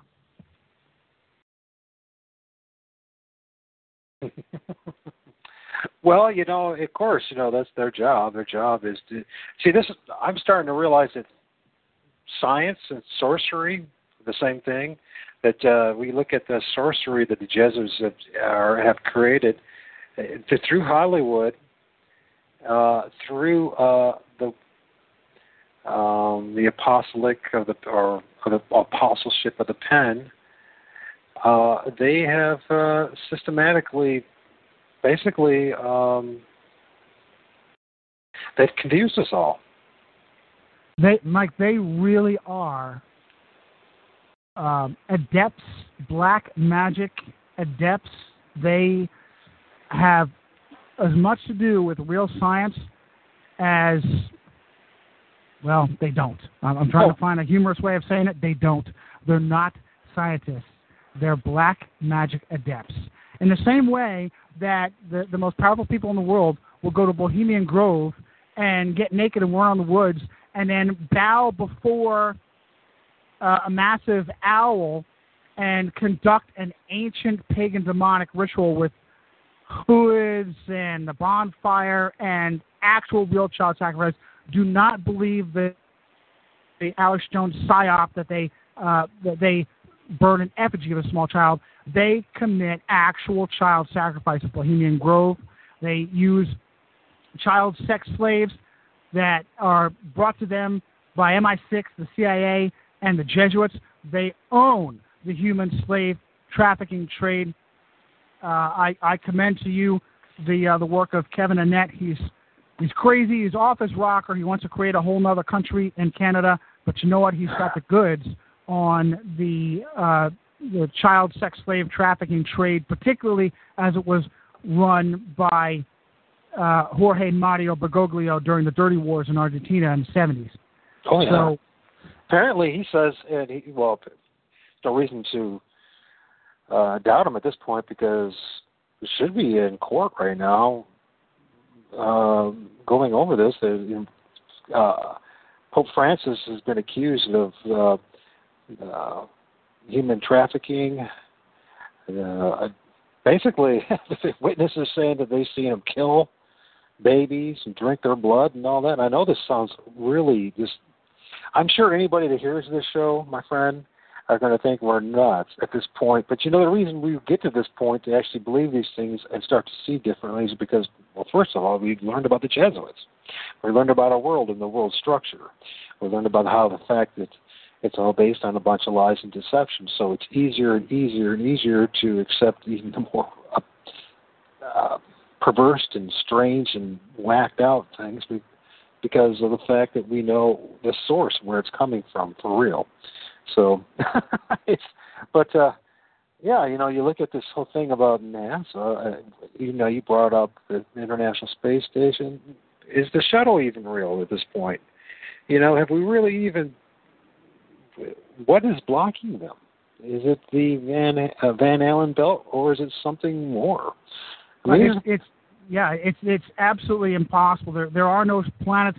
They fabricated this whole Star Trek, Star Wars stupidity of fantasy to feed this lie, this cosmology, the idea that there are millions of planets just like the Earth, billions, trillions, like that idiot Carl Sagan, billions and billions of planets like ours all over the universe. You're just a random cosmic accident. No. No, it's all science fantasy. And they've created this through the movies, and yet every once in a while, they'll throw out movies where they give you the truth. That stupid movie, A Truman Show. Uh, there's a, a, an even better movie about how we live in an apparent simulation called The 13th Floor. And it shows you, particularly that the 13th Floor was just really well done, and how, well, even this, in Star Trek, the, uh, the episode for The World is Hollow When I Have Touched the Sky, back from the original Star Trek. The idea that there were these people that live in a in a biosphere, and they were kept by a malignant computer from asking too many questions or exploring too far. And that episode opens up there was an old guy that climbed the mountain and he touched the sky and he found out that there were limits to his environment and so he was killed. Uh, and and so they will they will let you know if you know how to see it, Mike, it's there. But if you don't know how to see it, they mock you with the truth. And that's what we're here for, is to show people how to see it. Yeah, and it, it just goes on and on. Like uh, the Hubble um, telescope. This guy hated God. He, well, you bet. You know, he you can do a little bit of research. The guy says flat out, I you know that he hated God, hated the Bible. He hated uh, anything about God. He'd do anything in his power to disprove it.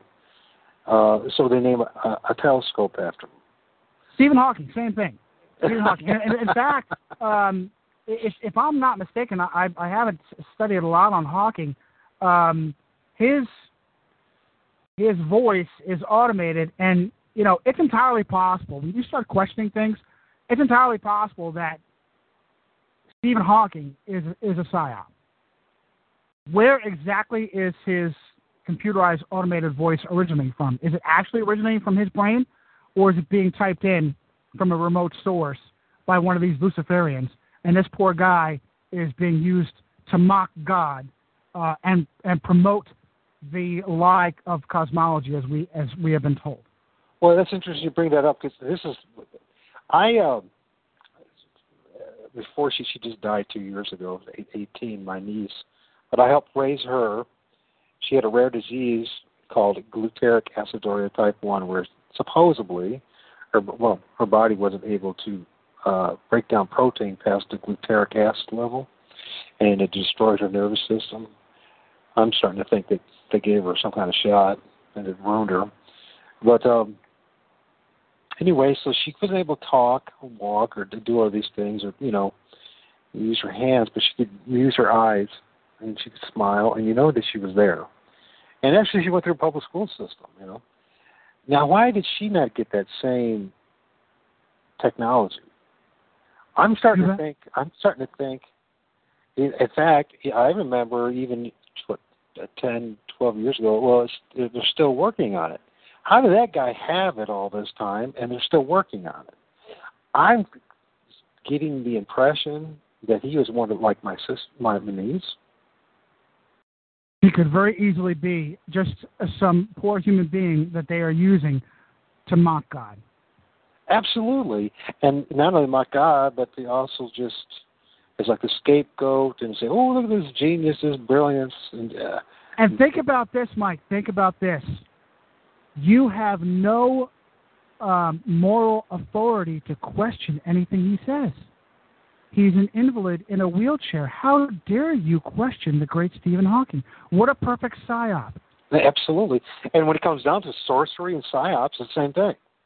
We call it psyops today, but they call it sorcery. you bet. and, and, you know, and it's all mind control. It's all playing with your mind, convincing you to go this way or the other way. It's not really that difficult, folks.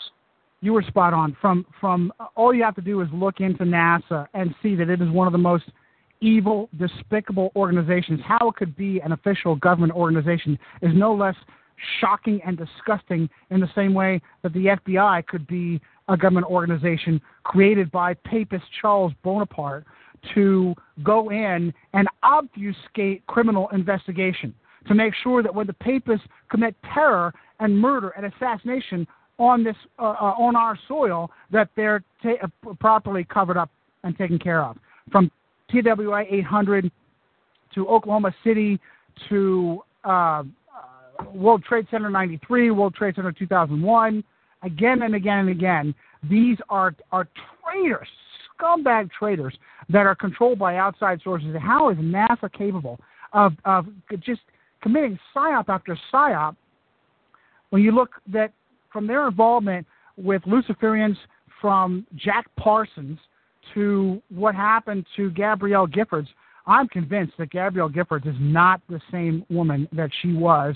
May not even be um, the same woman in the sense that perhaps they've experimented with cloning on her. Her astronaut husband, Mark Kelly, I believe, has a twin brother of his, Scott, I think is his name. Now, if you look up the Kelly brothers, both of them astronauts, who's supposedly twin astronauts, if you look them up, I have yet to see, now it's possible, I have yet to see family photos of these two Kelly brothers growing up. My first thought is to be suspicious of cloning experimentation and you find out that they use this cutting edge suspended animation technology to save Gabrielle Giffords. And then you see now that both Kelly and Giffords are the leading edge of the gun control movement, and that Giffords is never, every time Giffords is in public, she's always got this this scumbag, this Luciferian Kelly next to her, right next to her, with his hand on her in some way. as if he's her handler in some way, it's beyond creepy. Absolutely beyond creepy. Oh. She's not the same person. At, Clearly, she's not the same person, and I think that she's been manipulated in, in some way. And NASA is behind that? Are you kidding me? How is NASA involved in this? Suspended animation? Because it's transhumanism. And the one thing that the Luciferians fear above all else is game over. Game over, judgment time. I've read a statistic, Mike. Uh, I'm not sure. You might want to quote me on this. One out of one people will die at some point in their lifetime. so far, so far, no exceptions. With the oh, well, uh, two exceptions: Enoch and Jesus Christ.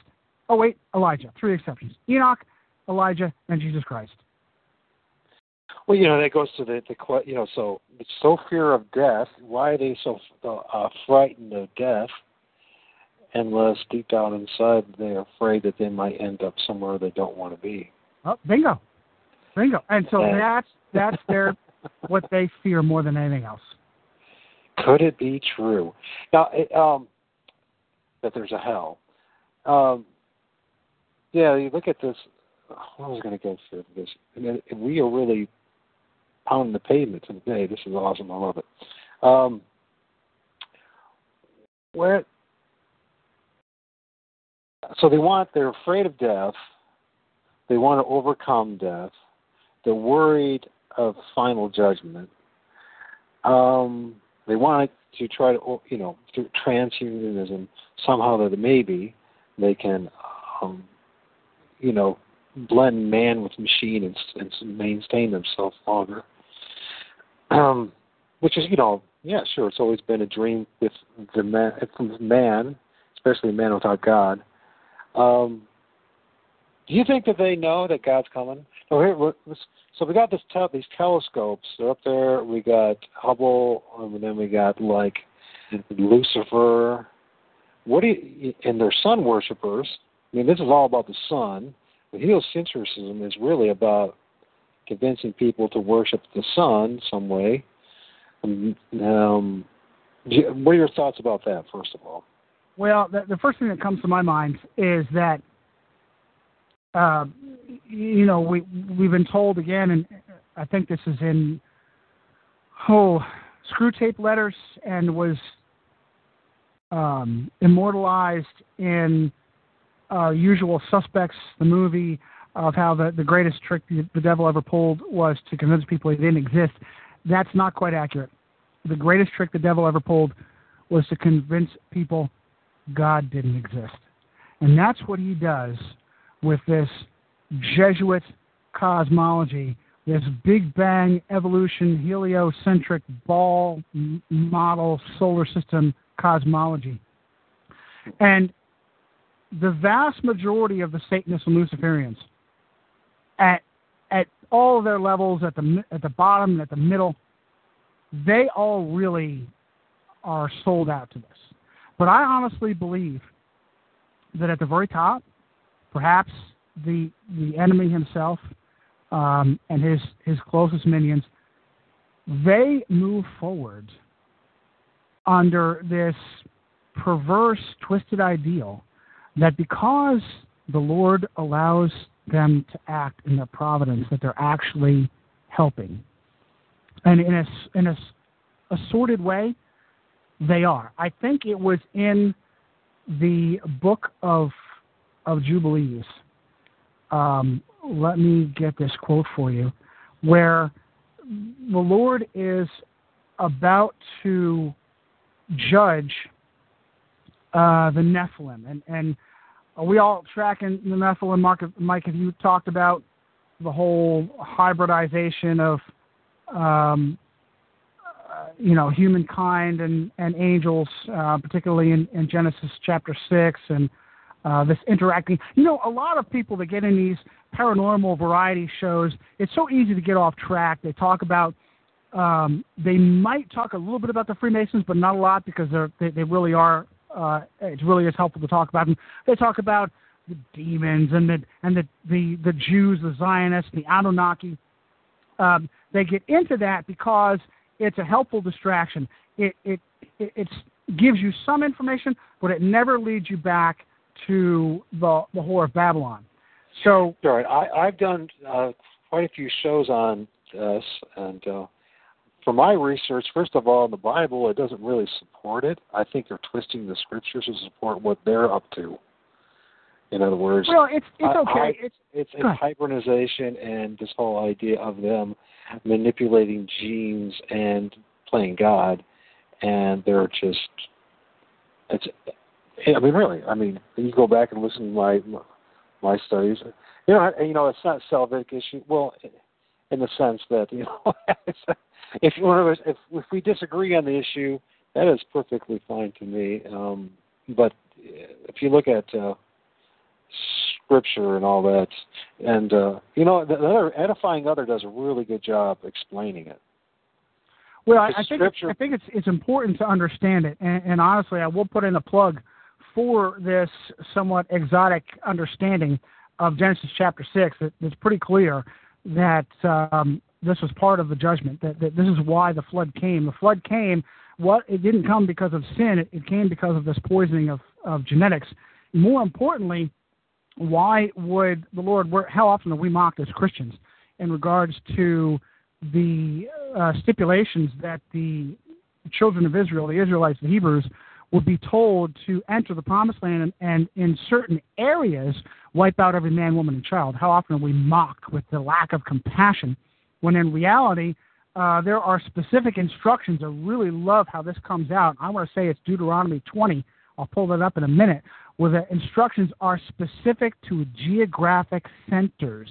There are certain people who were afflicted with this genetic tampering. Um, and those were the ones that were to be wiped out man, woman, and child, and even their animals, God forbid, unfortunately. Why would God be so so vicious and vindictive? It's because these Luciferian scum were experimenting on everything. Comes up from apocryphal writings of uh, Enoch and Jubilees and Book of the Giants. They were splitting uh, um, DNA and doing the genetic tampering with, with everything possible in order to create this this race of uh, beings that had to be eradicated. And so we don't have to subscribe to that. But the reason why I came to this was there's a, there's a quote in Jubilees that I like to bring up, where uh, this was after the flood, and after the flood there was this these shenanigans were taking over all over again, and that the children of Noah are said to have complained. The good children of Noah are complaining to Noah and to the Lord that they're being led astray and it's going to start all over again. They were terrified. They don't want judgment to come. Uh, can the Lord please judge these these hybrids, these these demonic beings? And so this correspondence goes back and forth, and supposedly uh, this was between the Lord and the devil, and it goes something like this: Jubilees 10 verses 8 and 9.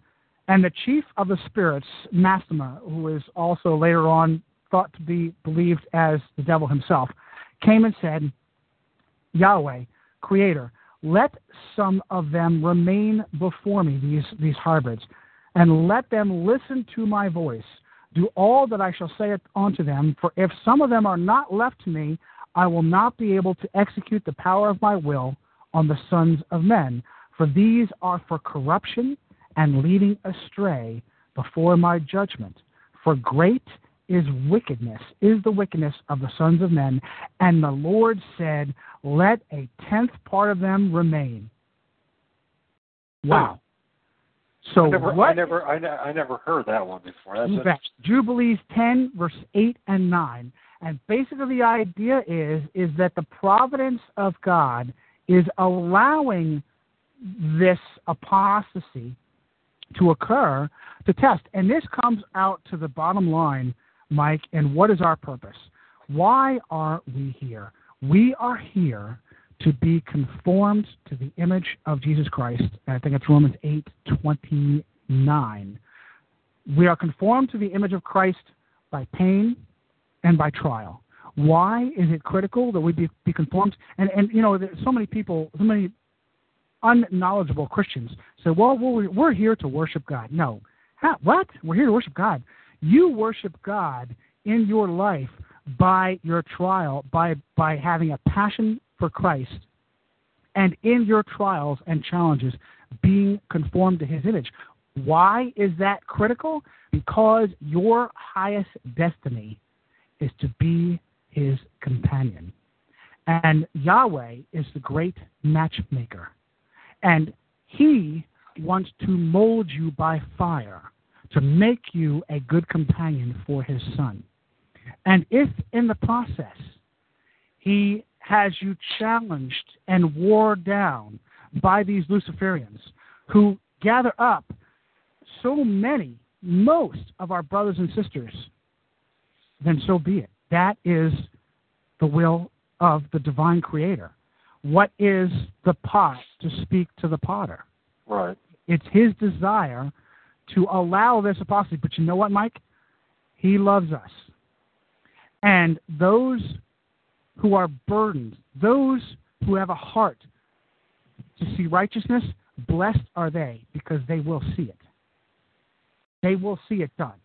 And we will be able to, at one point or another, in this life or the next, we will see the righteousness of Christ done, and I'm ready at any point. Christ is not going to come down and wave his hand, and in the in the, the twinkling of an eye, have the earth conformed to what it was supposed to be, to what it would have been under our stewardship, under our proper stewardship. The earth belongs to us. The earth is Christ. It was made by Him, through Him, and for Him. First Colossians, uh, I'm sorry, Colossians 1:16.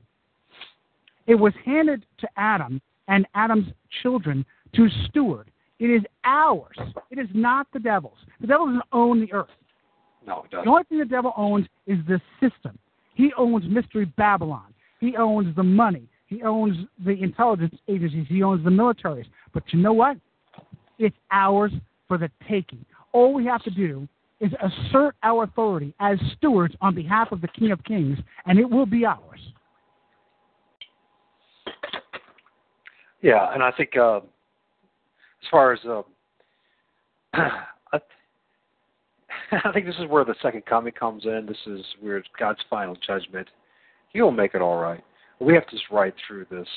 He's trying to find his his true. You know, I know. He's not trying. He is.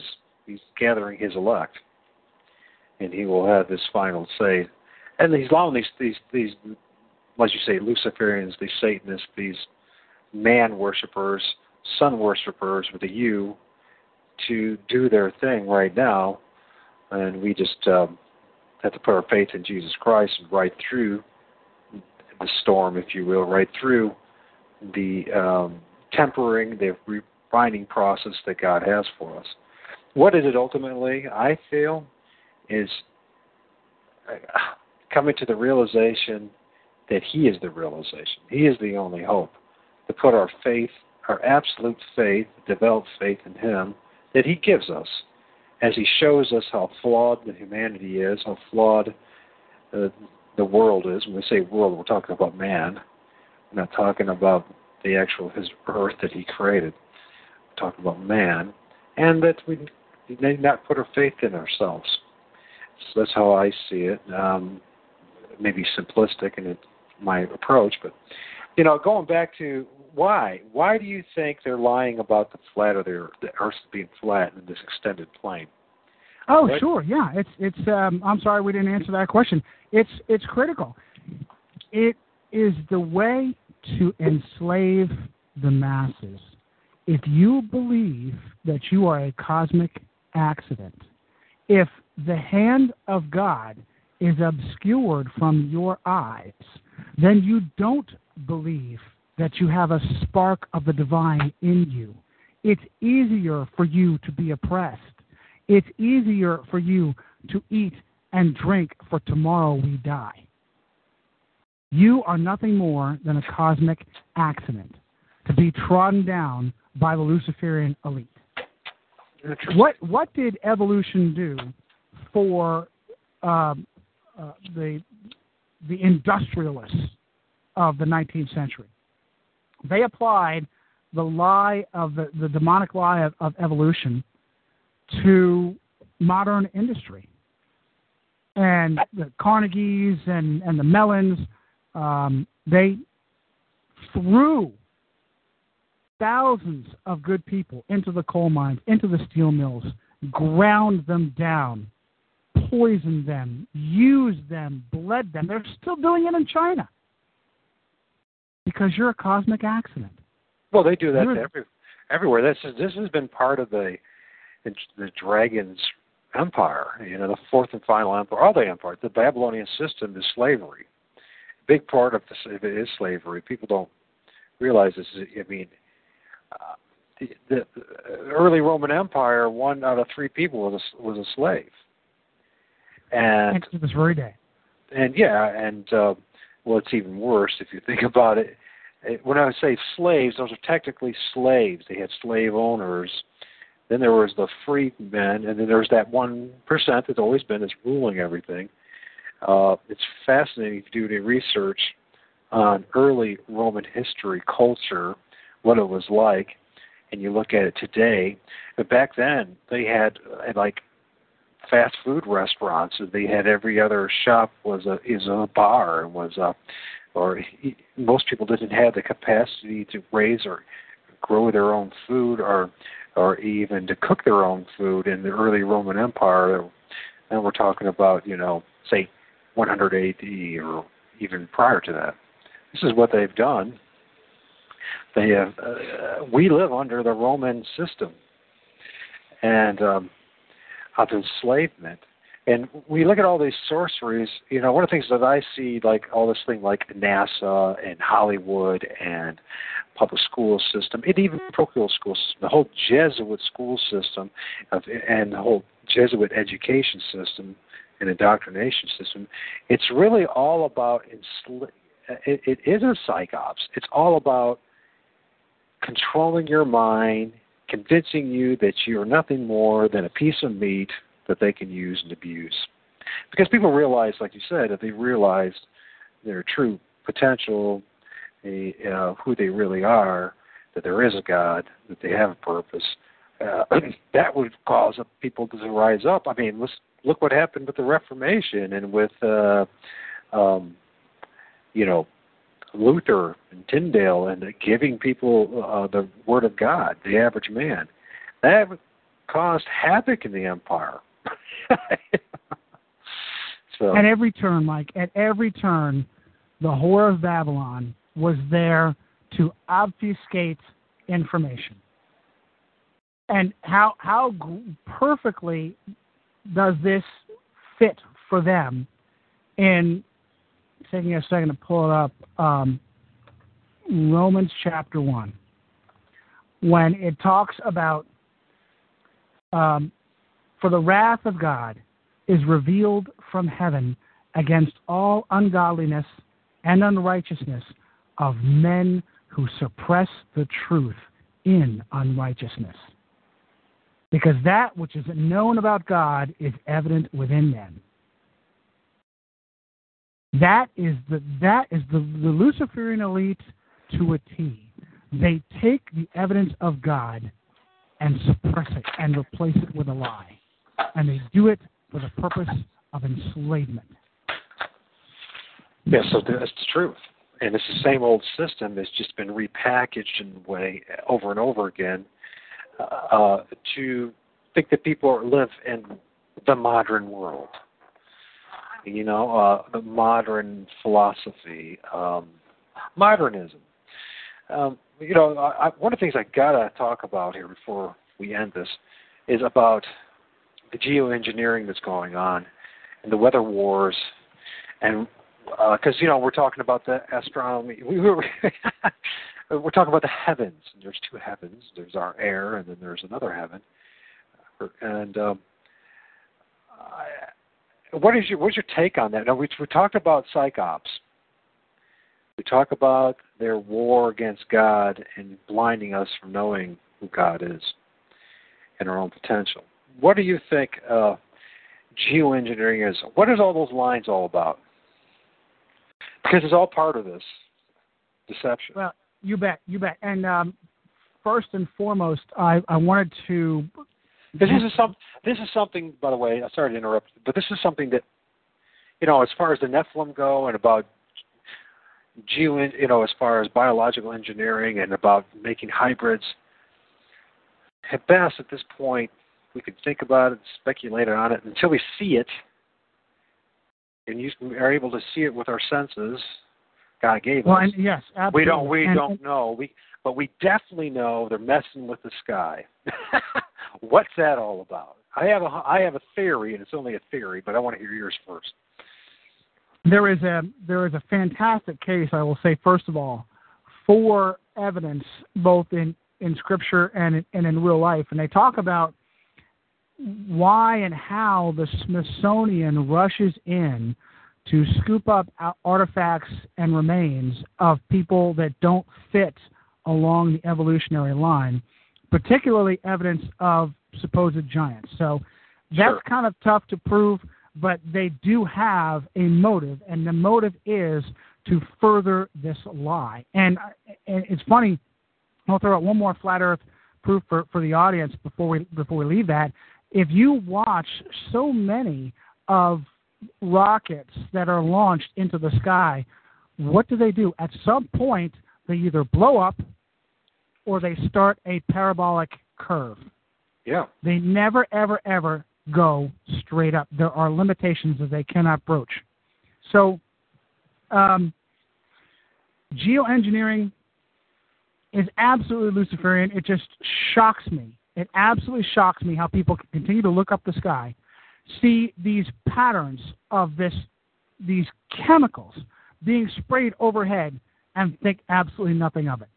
And it's dramatically more evident in the West, although I have seen a buddy of mine continues to show me pictures from Serbia, how there's also uh, what we come to call chemtrails. Look, regular aircraft. You'll, you'll find it all in Australia, South Africa, uh, the Philippines. The, you bet, but especially in the West. Uh, and, and, and it's because that, that they, they, they hate us more than anybody else around the world. Um, and they want to punish us. But an aircraft flying at 30,000 feet will leave a slight trail of vapor. It's water vapor. It dissipates in a, a matter of minutes. When an aircraft leaves a persistent trail, those are chemicals that are being spread uh, uh, across the sky. And I've seen uh, pretty good guesses uh, towards um, aluminum and, and, and barium and some strontium because aluminum helps with refraction. And some of this comes from the work of, of Tesla. When you take a massive antenna array and blast the atmosphere, you are able to manipulate weather. But there are many, many, many more applications to this technology that I'm sure we won't we won't know for sure uh, until it's our turn and we're busting down the doors. Right. But uh, it's it's clear that with a blast of electromagnetic radiation that is it's like a binary. You you coat the atmosphere with aluminum particulate, and then you blast the atmosphere with radiation, and you are able to manipulate weather. You can even refract that radiation and um, cause human harm, human damage. You can um, refract that radiation, and even uh, I've seen experiments where mobs, where, uh, a gathering of people were turned into a mob. You can make a, a, a peaceful gathering turn into an angry mob using this type of technology.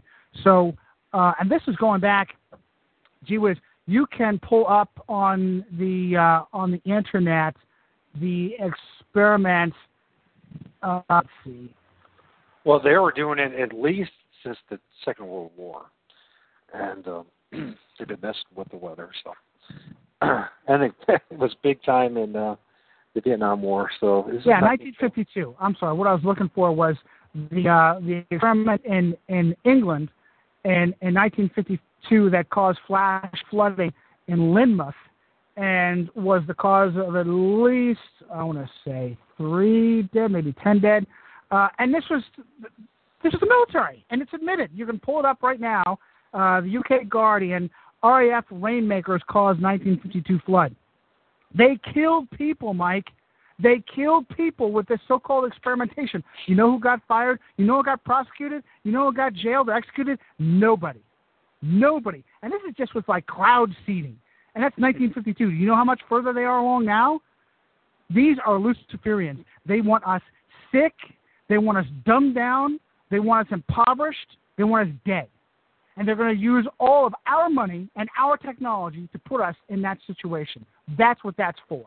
That's what the chemtrails are for. That's what the technology is for. It's for manipulation and enslavement. That's why they put fluoride in our drinking water. What what dentist have you ever gone to who said, "Hey, uh, Mike, you got uh, you got a big cavity right here. Look, take this nice big tall glass of, of uh, fluoride and drink that down, okay?" Never, never. It's topical if it works at all. They put it in a in a a mold. They smack it against your teeth. They hold it there for whatever amount of time they figure they need, and then they pull it out and they say rinse and spit. How do you get from that to your municipality? What the heck does your your local idiot politician care about the health of your teeth for? And they're going to put this violates the most basic rules of medicine. You have to give your permission to be medicated. This violates the Hippocratic Oath. Yeah. You don't have permission to put, put to, to impregnate my drinking water with any chemical. No less fluoride. And the, the, here's the funny thing: is the vast majority of fluoride that's put in chemicals is industrial grade. It's not pharmaceutical grade. They go get industrial waste and dump that in there, and then laugh themselves to the bank. And it's there to dumb you down. What does fluoride do? When it's ingested, it becomes a toxin. It affects your reproductive system and it affects your mental acuity. And that's why they do it.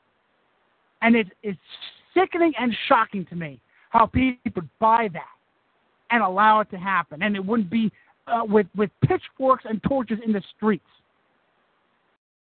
But that's what the fluoride is for. That's what the chemtrails are for. It's just another aspect of enslavement. And them poisoning you. How, Mike, how expensive is it to eat healthy today? It's extremely expensive. I know firsthand. An accident? Yeah.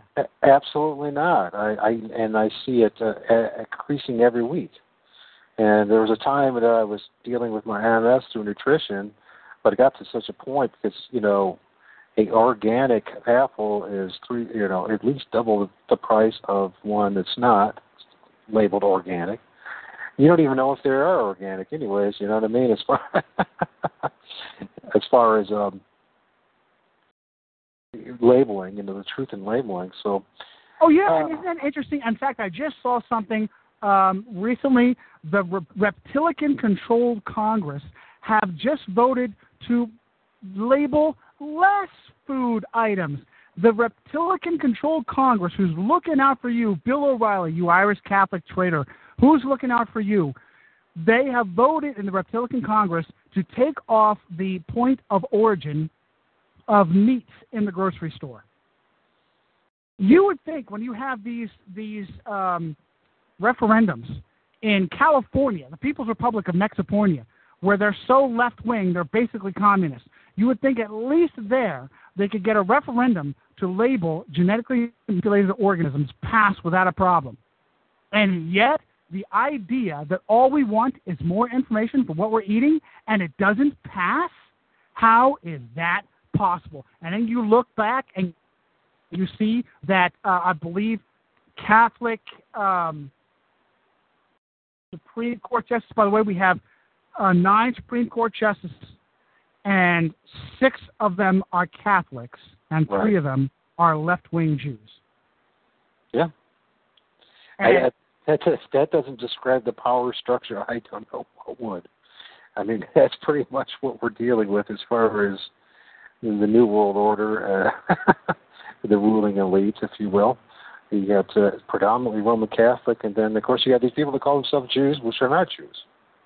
Exactly, exactly. Le- leftist Jews that are put up there for our ire and for our anger, so that we don't see the whole one. And I wanted to say that uh, it was Clarence Thomas was once a lawyer for for Monsanto. He's win-win, Catholic Clarence Thomas. So um, but look, I wanted to close this out, and I want to close it out on an, on an upbeat um, uh, note.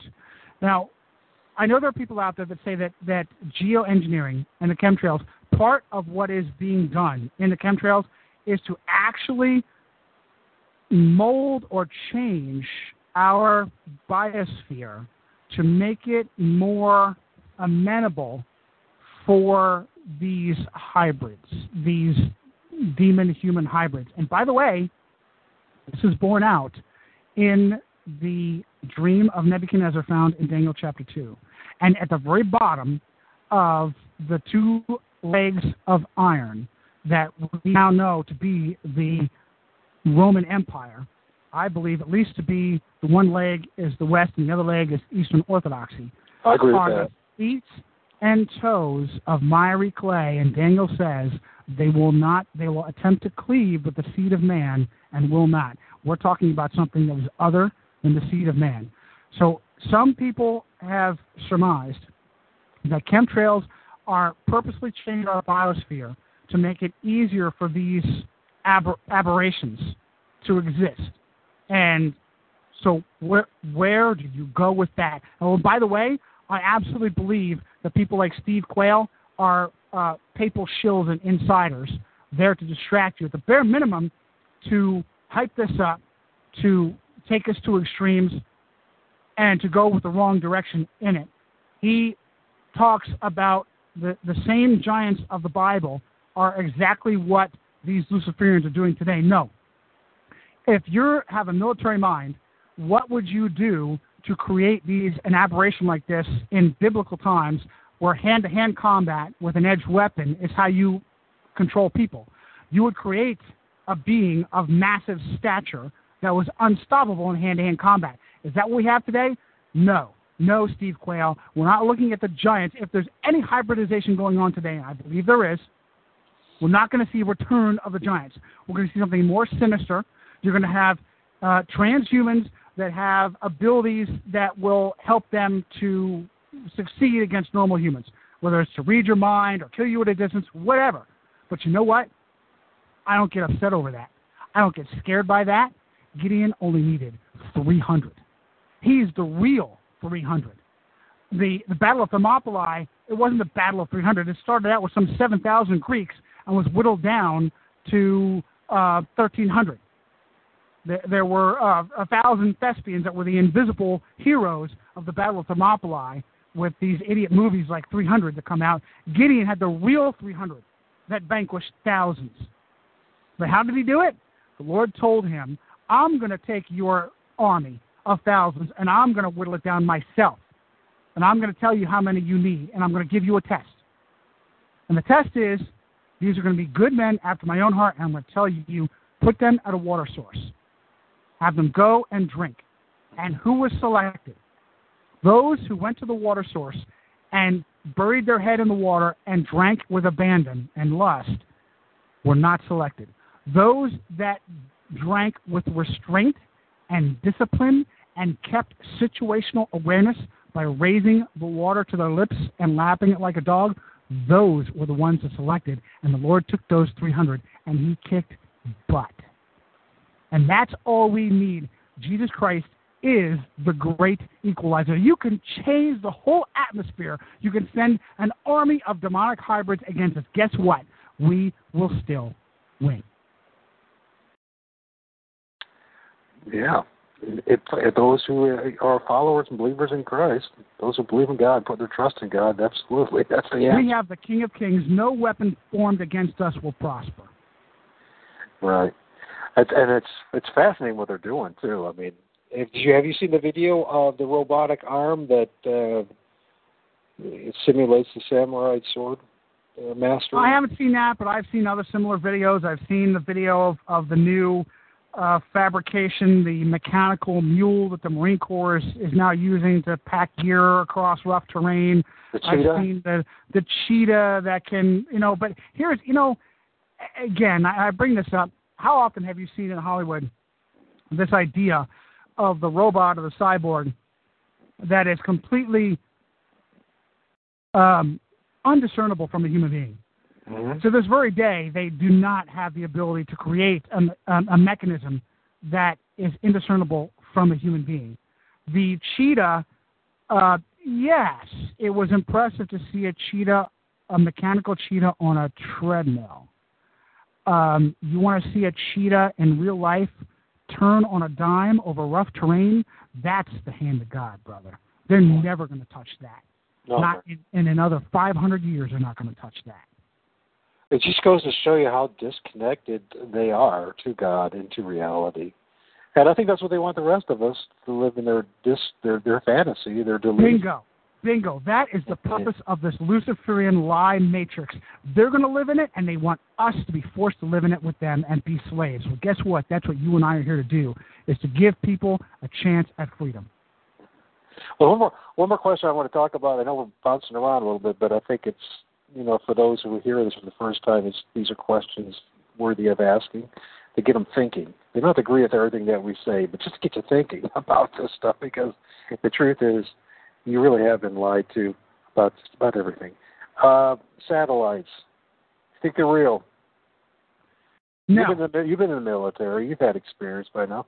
I, I think, yeah, that's a good question. I, I think there are technologies there that I have not uncovered yet.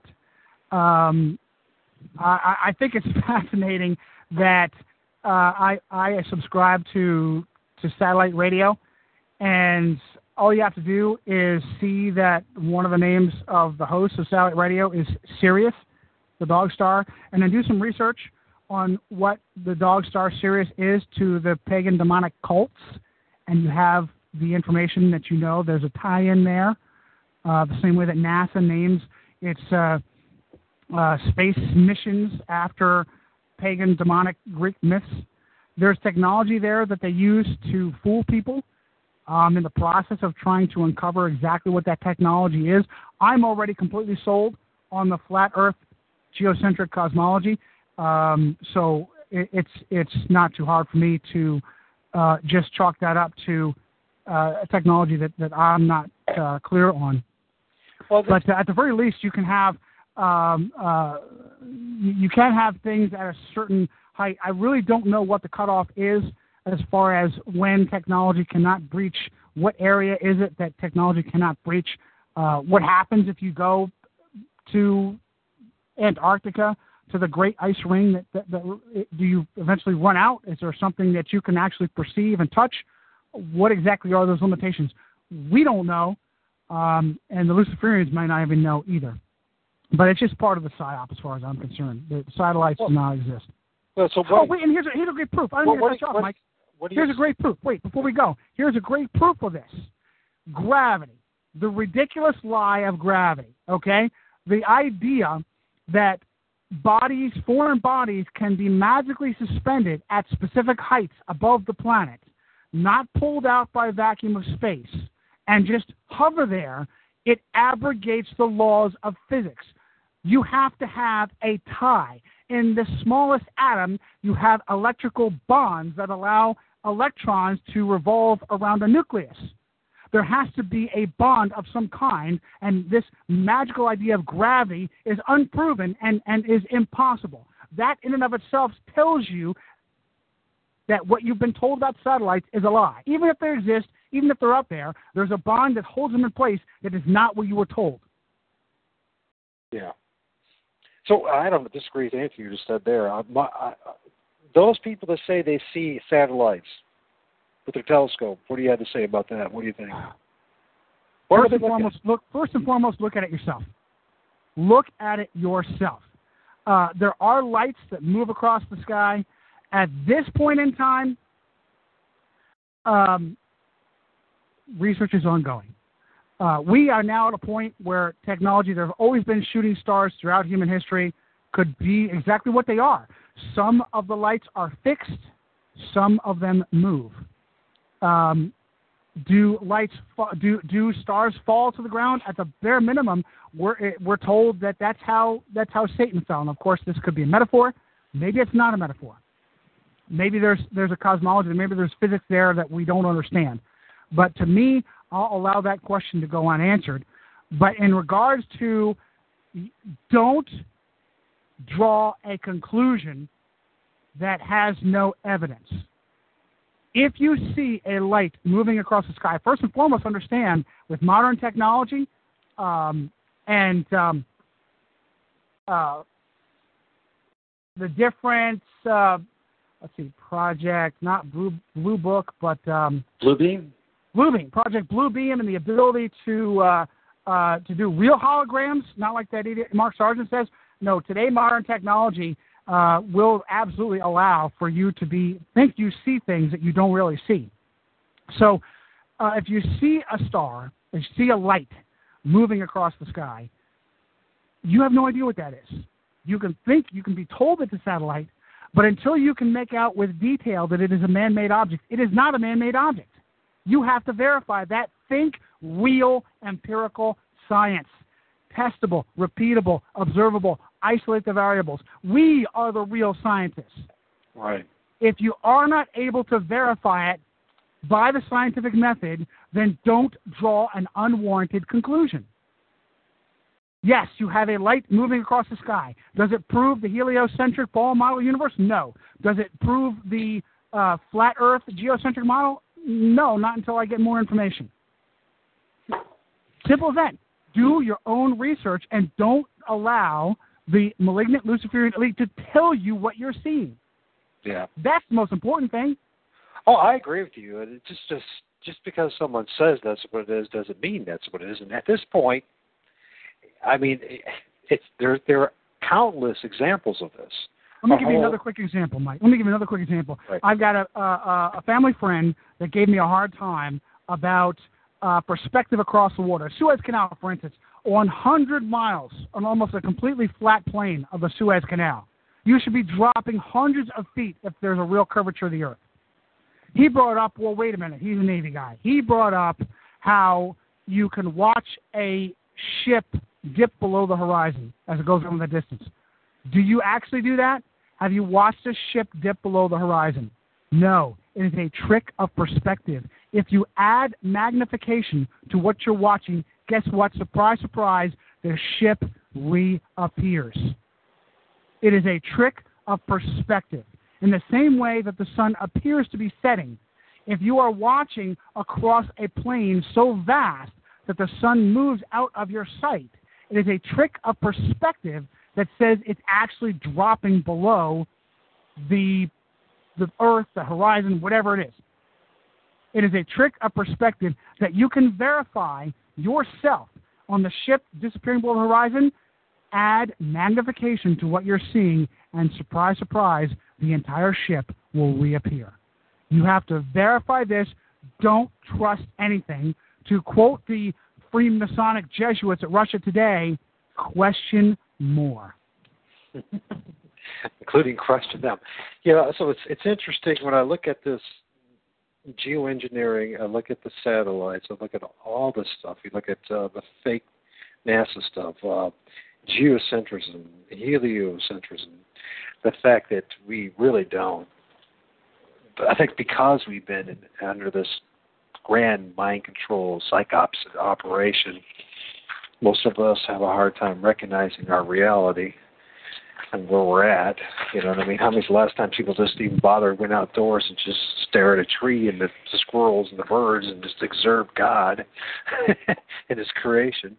Uh, we're so busy staring at you know flickering images on a television or a computer or whatever, um, listening to authorities tell us what is the truth instead of just being in reality you know, going on a camping trip once in a while wouldn't be a bad idea. um, making your own fire wouldn't be a bad idea. Um, to um, kind of shake you up a little bit. You know, the thing is about this uh, geoengineering these lines, and then you talked about we talked about these uh, lights running across the sky. And it's certainly only speculation and a whacked out theory on my part, but uh, could the um, the lines would be something natural, mm, say angels. I mean, I don't know. What do you think? well, and, any, anything is possible as long as we do our, our own research. Um, I, I will say honestly, Mike, that, that I really believe. Um, in fact, there is a book that I like to to promote, uh, written by an author I like named Nick Redfern. And I believe the title of it is uh, Final Events, and it talks about a a shocking cooperative that exists amongst interdimensional beings with world governments, particularly the government of the United States. And I absolutely believe that it's certainly possible. Um, and, and, and Redfern will actually go out to on a limb and point in the direction that these beings are traditional demons, as opposed to what they appear to be masquerading as as aliens. And so it's entirely possible. I'll, I'll, let the audience make their draw their own conclusions based on their own research. That there is a cooperative that is that extensive. I honestly believe, as I do my research, that there are things that occur, even in my own personal experience, where it's hard to figure out where the where the physical ends and the spiritual begins in regards to the authority that is making something happen. And it's because that they probably are in the same way that we are one with Christ through the Holy Spirit. They are one with their master, the devil. And so he is able to manipulate them so well that it's even hard to discern where the human hand stops and the demonic hand starts. So it's absolutely, at the bare minimum, I would say yes, the technology is expounded, may very well have uh, an interdimensional genesis behind them. But certainly, when I look up in the sky and, and, see that there's a trail of something coming from the back of an aircraft, oh, it's it's something, and, and, and it's it's something measurable. Absolutely. Yeah, it makes you wonder what it's all about. Um, like these chemtrails. I mean, one of the things that I keep running across is you know, the whole idea of, um, of course, uh, global warming. The war, will it warm? The Bible says that things will be burned up in the end. Um, and also, you know, um, is this some kind of defense, some kind of military weapon in the end? That's yeah, maybe they'll kill billions of us with it. Maybe it's about water modification, but is the end game as a way of somehow defending the inevitable when God comes, his judgment? That they think somehow they can deflect God with this stuff. I know it sounds kind of crazy, but I keep running across my mind. Maybe I'm crazy. Maybe it's somebody to knock me out of this. Um, could it possibly be a weapon against God in the end that they're trying to do? Oh, I don't doubt it for a minute. Uh, in fact, the vast majority of the Luciferians are, are doing everything they, everything they can to shore up their position, to shore up their battlements. But um, guess what, Mike? I read the end of the book and we win. Oh yeah, I, we, I I know. I don't believe they will succeed. I don't believe they succeed at all. And whether it's this new world order or their war against God or war against us, they may kill the body, they they can't kill us, our soul, our spirits, especially if we're right with God. So I don't know, man. It's been a very interesting uh, show today. I really do appreciate you being with me. Uh, I respect your research. I respect your opinions. I respect the fact that you are so aware about things like the Jesuits and that you are strong about your opinions. God has gifted gifts you, my brother, with uh, the ability to communicate, and so don't give up on this. We need you. We need you out there. We need you out there telling people the truth. And there might not be a lot of people out there that want to hear it, but uh, it's important that you share the message. So I really have a lot of admiration for you. And there's other thing too that I, I've noticed a couple of times that you bring up this whole thing about your cursing, your swearing, all that. Who cares? well, yeah, you if know, somebody, I, I, if somebody's going to bellyache you uh, about you, that's your presentation end of the day, that's really their problem. I, I, I do um, on my program Resistance Rising on Blog Talk Radio. I'm I'm the passion. Uh, look, uh, I'm Italian. I spent my life as a, as a soldier and a Marine for, for almost 20 years. I'm a passionate guy. I, I I'll, be yourself, you know. Yeah, I, I do. I, I do allow coarse language. I never, ever, ever, ever take the Lord's name in vain. Ever since I was saved, uh, on January 16, 1994, I've, uh, I, I've oh, somehow confuse my tongue and, and let the, the Lord's name has come out maybe three times since I've been saved by accident. Uh, I never take the Lord's name in vain. I will occasionally uh, add a colorful exclamation point to to what I say on the program, and I edit it out carefully with a bleep. Um, and it's funny the reactions I get because um, I, I don't want it to be a stumbling block for Christians, but by the same token, uh, I had a nice lady who wrote me an email. I'm sorry about that. Uh, missed the cough button there. Um, and uh, I I first and foremost apologize to her. I say, look, I examine myself daily, and I do recognize that that um, allowing unclean things to escape my lips is sinful, and I ask the Lord's forgiveness. Uh, I sin much, but I am forgiven much because I love much. And isn't it wonderful that we in America can be so motivated by foul language to write a host a letter asking them to change their, their behavior when Christians around the world are being raped, murdered, beheaded, little babies are being ripped from the womb, limb from limb, pairs of scissors are being jammed into the backs of their necks in this country on your tax dollar. And yet, you have the time to write me about uh, a little S bomb or something that comes out every once in a while because I get hot under the collar. Aren't we blessed and cursed in the West by our pastors who keep us completely asleep in our pews, and that's why I despise the word church. That's why I don't go to church. I stay home. I worship the Lord. I study on the, uh, on our own, and church home fellowships are the way to go. I say ecclesia. I don't say church anymore because organized religion is the hand of Satan. If you really want to know who Jesus Christ is, you live Him every day of your life, not an, not for an hour on Sunday morning. So um, I, I do ask for for forgiveness for being a little salty on the show. But right. you're also going to get the straight dope from me, brother. Here we go. Listen to this. Martin Luther attacked King Henry in print, calling him a pig, a dolt, and a liar. At the king's request, More composed a rebuttal and uh, blah blah blah blah. Let's see where else. Uh, more language, like Luther's, uh, was virulent. He branded Luther as an ape, a drunkard, and a lousy little friar amongst other insults. and then he goes, Rossus, I think it's, how, how do you pronounce R O S S E U S?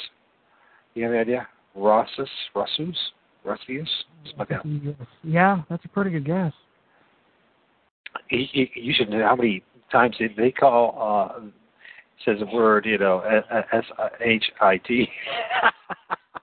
Listen, at the end of the day, it means nothing. We've been so brainwashed worrying about the words that come out of a person's mouth, as whether they're filthy or not.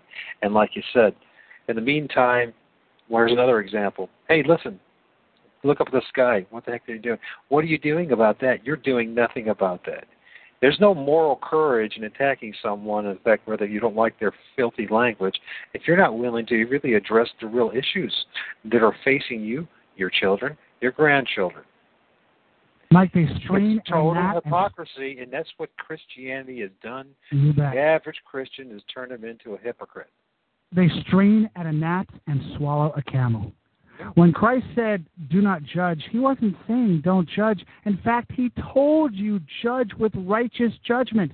He was saying, Don't be a hypocrite, because the measure by which you measure shall also you be measured. you know, I can think of more filthier language. Look at Pope Francis saying that he's uh, he's saying that he's the second Christ, and uh, telling people that uh, not to take the Bible serious and read it. Uh, I think that's pretty filthy. I think that's much more yeah. filthy. so it's, it's, it's, it's, it's this what that's happened to us is we've become so once again through this psyops operation that even runs through the church that we have focused on the wrong issues. That's what they need to make sure that we focus on the wrong issues so that we never do anything. Well, that's just the tagline for Fox News, isn't it? Right there. You just you just gave the entire agenda of Fox News. Alex Jones. Look at this, but don't look at that. Yeah, well, that's all mass made mass media, and then well, yeah, and I think it was you that brought it up. You said that it was it's all, all mass media is is based on lies and disinformation, and then if Right. you get uh, alternative media, it's the same thing. You know how many very rare people there are like you and I. I mean, you should, should realize it now, and then make us feel like we're exceptional people, but because of the hand of God, even if we're willing to even have this type of conversation um, to be willing to bring up God, to bring up the Jesuits, to bring up what's going on in the world, to bring up the fact that you know what they're telling us about the Earth is not true. That you might really, I mean, listen, one of the most divisive issues out there that's been going on in the world of Christendom, believe it or not, I don't know if you realize this, is the flat Earth issue. Uh, it just drives people nuts. They get so upset about it. Um, they- Yeah, the also- yeah, I mean, you're a you're a fool. You're an idiot. How can you believe such a thing? and, we, and yet, it's been a debate that's been going on our whole lives. We never noticed it, and for for two thousand plus years. At one time, it wasn't even a debate. And if you you- talk with someone and, and, and you subtract from them any of the information that they've been given and only allow for observations that they have made by themselves, it's not even a debate anymore. Right. Which makes me th- th- this whole flat Earth issue is very important because for them to put the amount of energy and time to first confuse the issue, to, keep us from even knowing what our world looks like when they have enough technology to give us the truth, the fact that you know this is God's creation that we live on, and they want to hide it, and that it's been an issue, and that it's such a divisive issue that let's face it, uh, if people started believing once again in the flat Earth, what would that do to the whole paradigm? Revolution, brother. That would be the paradigm. Revolution. It would be the beginning. Of, really, honestly, it would be more. Even it's a scary thought to think that maybe, in the end of the day, this flat Earth issue could be the spark that wakes people up and says, "Wait a minute." Because you know what? By me just looking into it, it it, it solidified uh, my realization of how uh, erroneous, how false, how wicked NASA is. It's one thing to say that they faked the moon landing, but to realize they faked everything, it really Yeah. forces, it forces you to really question everything. As much as they control every military, every intelligence agency, every government, all the way down to to large cities, they control the mayor of the large cities. Mike, it's a house of cards.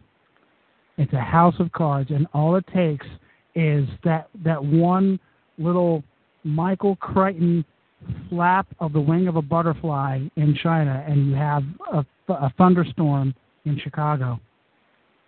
Chaos theory, brother. Chaos theory. That's all it takes. It's a house of cards.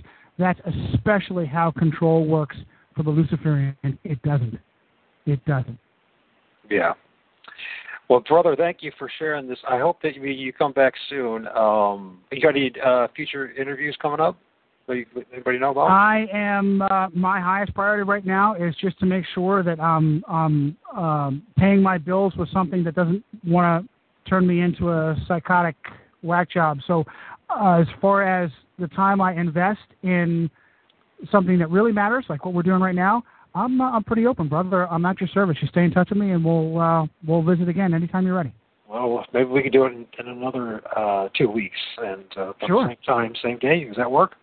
Sure, sure. We'll put it down. and then we'll, you can think of what you would like to talk about, or I'll think what I'd like to. I'm sure there'll be uh, things that will come up as far as your research, my research, and as far as what's going on in the world. So, but it seems like we have plenty of things to talk about, really. So, Always. so, okay, brother, you stay on. I'm just going to hang up here uh, from the show here. People, once again, this is uh, Johnny Cirucci, uh, the author of uh, Illuminati Expo, or excuse me, Illuminati Unmasked, and uh, I haven't had a chance to read it, but from the folks that I've been communicating with that, that have, they are really positive about it. So maybe when I get around to it, I definitely will read it more of it. Is, is do you have the PDF? You can get that through PDF form too. I sure do. Uh, it's Yeah. it's uh, available in uh, hard form or Kindle. And uh, stay in touch with me, Mike. I'll make sure to, to get you a copy. Well, you know, maybe the next time that we have in two weeks, we can uh, maybe you can pick a, a segment or something out of your book, and we'll read it to help promote the book and your show, and also to give people some information if you're game for that. That'd be awesome. That'd be real cool. That'd be a logical thing to do. Um, yeah, once again, uh, and he also has you know JohnnyCirucci.com. He's got uh, Resistant Rising on Blog Talk Radio, and uh, Johnny has a very he has his own way of doing it, and I, I appreciate it, and a lot of other people I've been talking to actually appreciate it as well. So. Uh, don't knock yourself, brother. Don't worry about it. People want to bellyache, let them bellyache. You know what I mean? As long as you're sharing the truth, you're speaking the truth, you're praising the Lord, uh, be human about it. You know, this. You know, one, of, one of the problem is, is, is Christians. You know, we've, we've been programmed to present a, pa- false package to everybody. Look how wonderful I am. Look how pure I am. Look how great I am. When the truth is, all of us are sinners. We're full of crud. And you know what? Maybe we ought to be a little more honest and praise and glory to God.